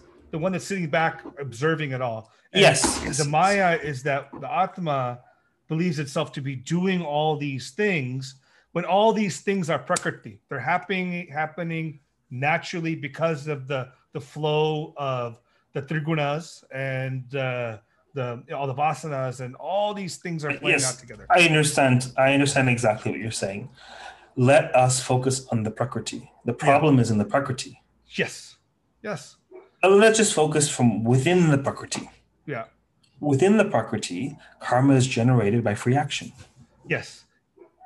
But So- but but that's also where where Krishna's response in the Gita is Ishvara Sarvabhutanam. Hirdeshu Arjuna Tishtati, right? I'm spinning all beings around. And and this is why like it's beautiful in, in the Gita too, where he calls where he says, you know, Akala Swin Loka Lokan. And, and he ends up saying, uh, uh, uh, Nimitta Bhava Savyasachin. Why does he use the name Savyasachin, right? Because Arjuna is dual handed. Each hand is like an instrument. So he's, and because each hand Arjuna treats like an instrument, Krishna is saying, You are my instrument. Like, From the I- perspective, from the perspective of the divine, yeah, there is no free will. Yeah. From the perspective of the individual, there most certainly is free will. So, so, so that's what I mean. And they're both happening, they're both real. Yes. Yes, I will. I will say. If you are not capable of free action, how could you possibly be accountable or responsible for your actions?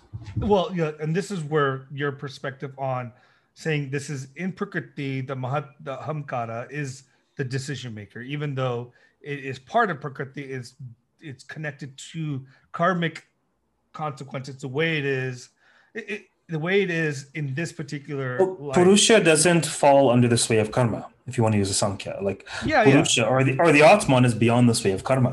yeah, but it believes itself to be through Uh, the Jivatman. yeah yeah through the various koshas and all this other stuff right you end up in, in a situation where these entities think there are The, the, the, the Paramatman believes itself to be the Jivatman. The Jivatman most certainly is under the sway of Prakriti. oh yeah so and this is where we'll end up having depends on your particular sampradaya right like with the i I- i'm much more like the Sri Vaishnavite Sampradaya, Vishishtadvaita, or Kashmir Shaivism, where the you know um, you know Bhagavan isn't ever under Prakriti. It's always the Well, not Bhagavan. I'm talking about you and me and the other Yeah, yeah. monkeys in this world. yeah, but, but but but we're always separated from Bhagavan, right? So that's like in these systems, we're always distinct attributes of Bhagavan. We're not like uh, there's no kaivalya in, in in these systems where where you merge and become you, you lose the sense of oneness. What I mean to say is, you in your life Hmm. have made decisions of Yeah, your own yes, free will, yes, and as have I. yeah, So what I mean to say is that then clearly free will is a principle that is operating within the human experience. right. But but then how do you deal with like for example people like you know the neuroscience and Dan Dennett, right? I mean, and- and this this stuff's interesting to me because I feel like how does the, the the the karma theory and the free will theory deal with with modern scientific understanding of the way the subconscious works, the way we make decisions, the way we engage with the world based upon our conscious versus unconscious mind, right? Like like scientific, I mean, these studies show that more often than not, I mean, most of the time, 99% of the time, your unconscious is acting before you even know you're doing something. So how does that play in the mix? In the mix, in what sense? Like we're not actually consciously deciding anything most of the time. It's already being decided by in the back We, we are we are not. People are propelled by vasanas. Yeah, yeah, Those vasanas are unconscious. yes. So a man is looking for a partner, whether a woman, a man, one of each, whatever. Sure. A Person, a purusha, Yeah. is looking for a partner. Yeah. And consciously, they're looking for a partner. And unconsciously, they're sabotaging it. Unconsciously, oh, they forget to respond to the email. Uh, the body language or the messages they're saying, I'm not available. Because Right. they're they're consciously looking, but they're unconsciously afraid of commitment. So what this is is that they are consumed by prakriti, Right. right? Sure. They are mechanistic and you can predict what they'll do. They're not able to break the pattern. They are they are a slave to the pattern right. because they're propelled by prakriti.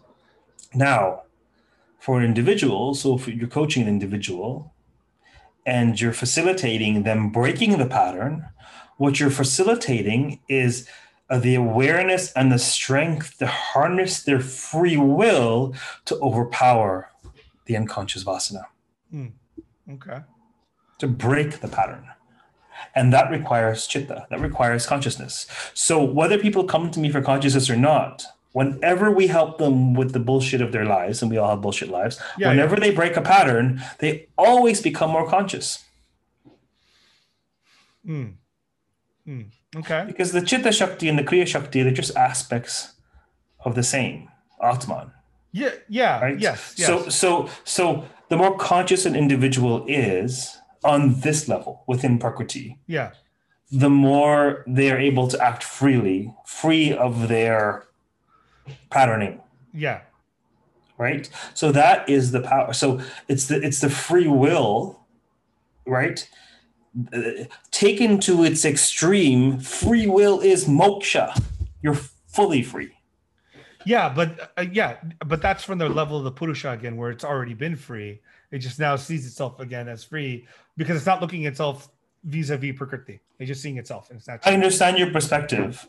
In my experience, that doesn't help people become better people. No, you're right. No, no, I, I, so it- no, what what I mean to say is, I understand your perspective entirely, and Yeah. and I, I respect it fully.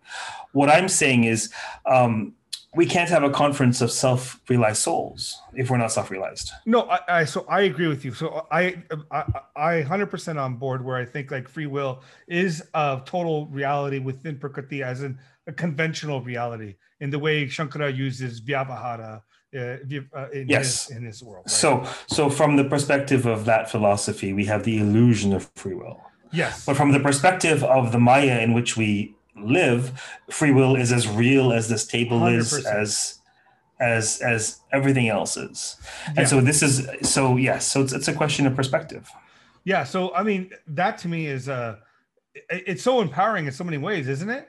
Like it's both empowering, even if you believe yourself to be like just the consequence of karma. That's empowering in- for me in many ways. Where I start looking at the world is I don't have control.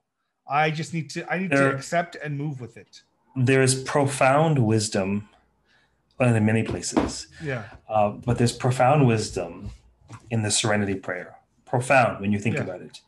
God grant me the serenity to accept the things I cannot change. Yeah. Please help me to deal with my prarabdha, whatever the hell it is, because Yeah, I can't yeah. do anything about it. Yeah. Yeah. I can't have a partner for 20 years, so be it. Ansi swatil. Uh, God grant me the serenity to accept the things I cannot change. God grant me the courage, the viryam, the will to change the things I can. You don't need to have diabetes. It's not your prarabdha. It's your kriya Yeah. mana karma. Get on the treadmill, Yeah. Yeah. whatever, right? To Right. change the things I can. And the hardest part is the third line. The Viveka, God grant me the wisdom to know the difference. In my humble opinion, people spend so much time exerting so much Shakti on things they cannot change, Yeah. and they make so many excuses to not deal with the things that they can. I totally on board there. I uh, uh, for me, it's just I totally agree. I think you're 100 percent right. I I focus mostly on like I can't change anything. I so I just do whatever I little I can in my own head to to address it. You know, it, it- it's it's uh I can't change people's feelings. I can't change people how people are going to interact with me. I can't change how the world is. I'm accepting of it. It, it gives me a great comfort to accept it all. It- It's so it it, it, it I, I don't get angry that often anymore. Where before I'd be like, oh, why don't you why don't you believe me? Why don't you listen to me? I'm like, fine, you don't want to listen. You go your path, enjoy. You know, you'll come back some other time. So detachment has come. Yeah, in some sense. I mean, obviously there's some level of attachment you have to be, I mean, to engage in the world. Um, I don't know, it's it's uh I think I've convinced a few other people, not me. Again, I don't think I convinced anyone. I think there's just their mind finds a particular idea and they they assign to it. But it's just it's a beautiful, I mean, both these ideas are incredibly beautiful of of ways to engage with the world. If taken properly. It's never, but either way, it should never be like Krishna says again, it should never be a case of not doing anything, right? It should never be a case of just uh, um, deciding not to act. Whether you, whether you believe in karma or not, act. Yogastha kur karmani, Yeah, yeah, right? yeah. That's Kuru. right. Kuru He's karma. commanding him, go. just act. So within the realm of the Kurukshetra, Yeah, the Kurukshetra, yeah. Which which is hilarious. within the field of Kuru, Yeah. He's saying yogastha kuru. He's saying go act. Yeah. However illusory it might be to me, it's real to you. And if you don't harness your free will, you're gonna make a big bloody mess Yeah. of of everything. Right? Yeah. But this is great. You're right. The of Kuru, they're both Kauravas. They're both actors on both sides. Just act. um, it, it, I mean, like the etymology, when you start learning what these words mean and you look at it from like multiple angles, it's it's brilliance. Oh my god, the narrative brilliance is just overwhelming. Well, the narrative has the power to uh, say multiple things at the same time. Yeah. right? That's the, that's that's one of the great powers of narrative. And it also has the power to teach you when you least expect it because it's not preaching. It's it's just um, you can just be it's not taking out the sword and starting to fence with you. It's just showing you it's telling you a story and then you can take what you want from the story. And not just um, and that's exactly how the, the stories of the, the mahabharata work for the for the interlocutors where where um, Markandeya is like, well, you think you got her off, you, son? Let me tell you the story of Rama. Yeah, but that's so. My cousin and I were talking about this, and I noticed him with his with his daughter. I mean, his wife with with their daughter. She starts crying, and then they're like, they're like, Lalita, you want to hear a story? She just stops, right? And then like, but but this is like what even with this show, it's like, oh my, woe is me, woe is me. You know, instead of instead of giving him like, oh, you should not feel sorry for yourself. It's you know what? Let me tell you a story. Listen to a story and then suddenly like the preachiness goes away the the story takes over and it changes you and like it's beautiful i mean wow Because a story is not encoding information. It is, but it is showing you a transformation. So the the path of the protagonist, the path of the characters, there is a transformation of the consciousness within Right. that story. And when you, it, this is why when you have a great story, whether it's a film or a, a novel or a Purana, even though you know what's going to happen in the end, Yeah. you'll read it over and over again because it's taking you on that journey, right? yeah yeah it's brilliant i mean even even conversations like this right? Like if we're trying to if i'm trying to convince you of a position you're more recalcitrant. You're going to sit there and be like no i i'm not going to. But if i tell you my life experience and those and those viewpoints are in there you're more likely to to connect and like let it go. Like this is why i think like people trying to prove other people wrong. Well you're you're racist because xyz doesn't make sense because people won't see themselves that way but if you tell a story how for example you have dealt with something that shifts them in a little bit right Well, they're listening, right? If I if I tell a story about feeling like an outsider yeah and going through a journey and how difficult it was that a, a man who was gifted with great intelligence thought he was too dumb for a for a BA. It's not Yeah. me. That's just the, the, the I was given this. I'm not boasting. I'm saying I was gifted with this. right But I had this idiotic thought that I couldn't do a BA, so I left school because of the social issues. And they're listening because you're not blaming anyone for anything. right You're just sharing the perspective. You're giving them insight into the human experience. Yeah, that's Right. the power of narrative, right? It's so amazing. Like I just can't get over something this magical. It, it really is like magic. It- to me, like narratives is magic. It's because it just works at almost every level. Well, they're they are they are the most profound ways of pedagogy, not just for an individual, but for a civilization, for a culture. Nothing holds or or, or, or, helps to craft a zeitgeist or an ethos or an imaginaire like story. This is where this is the work of culture. That's why the stories that we believe in, the stories we hold into, they they um they they bind us unconsciously to certain values and ways of seeing Yeah, and understanding the stories that guide our civilization. This is why the Mahabharata is called the Mahabharata. It's telling you the story of a people and the values therein. It's really it's um it's it's sort of stitching the ethos of what we think of as classical Hinduism. yeah, yeah, absolutely. You know, like I, I, I- mean, until we told stories, none of us. I mean, we weren't human beings, right? We were, we were just like any other animal, and the storytelling ability really brought us out into, into fullness of of what we are, and I think that's uh, it's beautiful. And I, I love that you're you're bringing that out in your in your work and the focus. I wish there were more people like you doing more more uh narrative engagement focusing on truths of the story what the story the, the message of, of of these texts and how they're going about doing it. Because even the method they're doing it is i i, I many ways i find to be brilliant innovative yeah there, there's um it's difficult to crack the nut of a story though at times to to consciously see what it's doing. Yeah, so it's understandable why someone would rather enjoy the story or study uh, study something else. But studying a story, you're, you're kind of switching between being in the story and then observing the story. So I understand why it's not always the easiest fit to be a scholar of story, right? Because scholarship and storytelling involve different aspects of self. Yes, yes right? Um but it's awesome. Um i know we're we're hitting upon like the two and a half hour mark here. So um what are what else are you, what else you got going on? I mean uh, right now like what are you working on? What's what's coming up? I what's coming up i'm creating a course for the oxford center for hindu studies on the hindu goddess that'll be fun that won't be out for good uh, probably towards the end of the year but i have currently I've started two private courses this week. One is called the Hindu Tapestry. It's intro to to Indian religions. There's one coming up in a couple days called Faces of Power. It's a course on on, on the Devi, on, on Lakshmi, on Kali, on Durga. Mm-hmm. Um, and the great thing about the courses I do on the private platform is you know, while they're responsible and rigorous and I harness, I leverage my academic training, I have license to be soulful. I have license to share uh, insights and, and, life wisdom in a way that may not be quite appropriate in an academic setting or even a continuing study setting. So people can go to rajbalkaran.com and see my current courses. There's also a scholarship tab um, where they can actually just download articles, like the, like the article on the Markandeya Puran and the Mahabharata, the article on um, on on on, on the Devi fulfilling Vishnu's role. Yeah.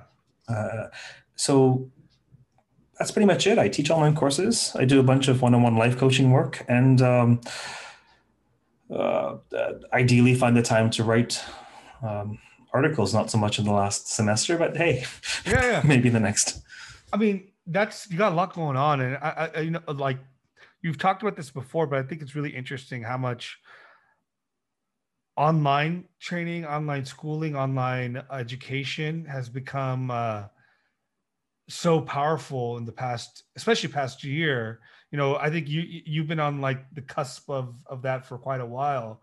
Um, is it is it is it something you can speak on as to you know outside of the apparent benefits of of of, of being able to take a class anywhere? Where do you think online education is going to sit going forward? you know post pandemic you know is it going to be something more that universities and you know reputable universities like oxford and university of toronto are going to be doing more of or is it going to be back to regular business um, without question much of the online initiatives will stay not all of them because there is something to be said about face-to-face learning and, and real-time conferences yeah. but nevertheless um, if I had to fathom a guess, I'd say a good number of university courses will remain online. Mm. Um, and the universities, uh, I feel that we are living through a profound transformation that we're not going to understand for 100 years. Um, and part of that is exacerbated by the pandemic and people connecting online. Um, so I don't think online education is going anywhere. I think that now that the academy was forced online because of the pandemic, mm-hmm. it's no longer sort of the B list or it's no longer low brow. Now you can take a, a, a course with a reputable scholar online, and it opens up possibilities for others to join. Um, so I think I think it'll be a mainstay. I think podcasts and online learning will only grow in coming years as we experience the the labor pains of birthing a globe. You know? Right, right. Um, do you have any other outside of those projects you're working on? Do you have anything else that's uh, um, big on any other podcasts you go on, any other shows that that you're planning to launch? Uh, no, as for the podcasting, just the new books in Indian religions. Um, Oh, actually, no. You must have. You must be psychic.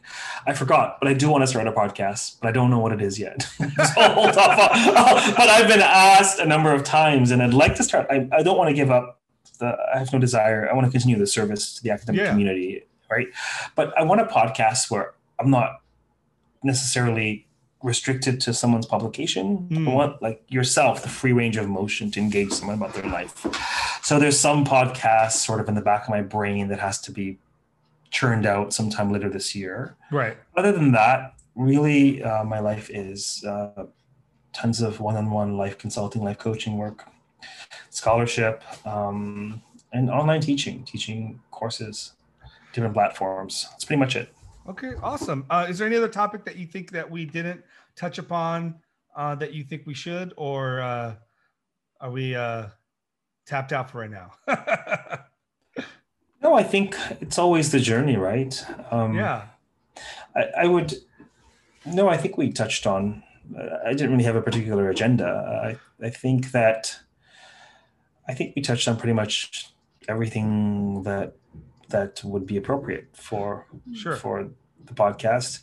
I would say that I really encourage people to engage narrative texts Yeah. uh, Sanskrit narrative texts uh, in particular, but I would engage people to in to to to I would encourage people to engage narrative texts through the lens of what we can learn, not necessarily about India or Hinduism, Hmm. but what we can learn about ourselves. Yeah. Yeah. Right? That is a very powerful maneuver, and I think it'd be very useful for people. Absolutely. Um, if people want to reach out to you, where can they find you? And how do they reach out? rajbalkaran.com. That's where you can find pretty much everything the scholarship, the coaching, the online courses. There's a contact form there. So please, by all means, um, reach out if you're interested in some of the curriculum that's being offered or even ideas for future curriculum. I'm always open to creating new courses. Um, really, anything. If you think I could be of service, whether one on one, whether teaching, whether a scholarly collaboration, you know, I'm I'm I'm open to connecting with others as I continue to figure out what my dharma is in this world. Yeah. Well, I uh, thank you so much for your time. I, you know, uh, Professor Balkar, this was amazing. I you know I had great, great, great time. Learned a lot. Not only reading your book and your articles, but listening to your new books uh, in Hindu studies, but now new books in Indian religions. Uh, I, I, I totally, I learned so much from you, and it's, it's you're inspiring. So thank you so much for everything. thank you very much for having me, and thank you for the work that you do. Um, one quick thing I'll say before I go is very quick. Why did you name the podcast the way you named it? Meru. I named it Meru because um, Meru is connected to everything in all worlds. Um, and it's connected to Buddhism, Hinduism, Jainism, and Sikhism. So uh, I wanted it to be where we can discuss any of these traditions and anything connected to these traditions um, and connected to the modern world. You know, it, it, it was it's very all encompassing and it, and it has the the vision of being central to the universe is really why. Great. Yeah. Um, may I share sort of the mythic significance of Meru in my brain? Yeah, absolutely. Well, the the uh, probably apropos to what you're doing, but the two dimensions that come to mind that I think are quite um, uh, quite engaging is uh, you know Meru was the churning pole. Probably one of the most powerful narratives I've ever come across Yeah. is the churning of the ocean, right? Yeah.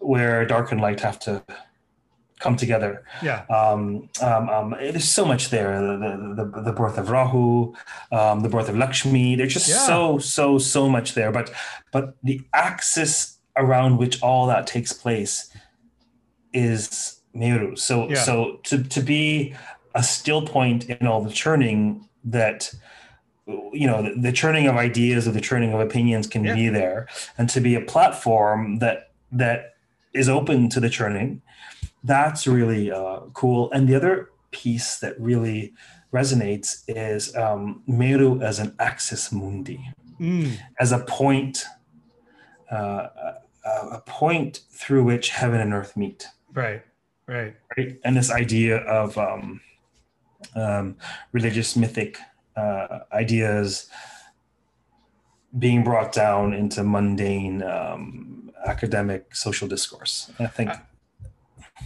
Absolutely. I mean, I appreciate that. Uh, it's one of the reasons why we have another series where we deal with uh, other religious traditions, and we call that Meru Manthan, the, the churning of the Meru, because we bring on people from Judaism, Christianity. Um, we're trying to get people from Islam to talk about their traditions, our traditions, the points of difference, points of uh, similarities, and and just kind of like engage and, and do that churn, the dance that is Oh. helpful.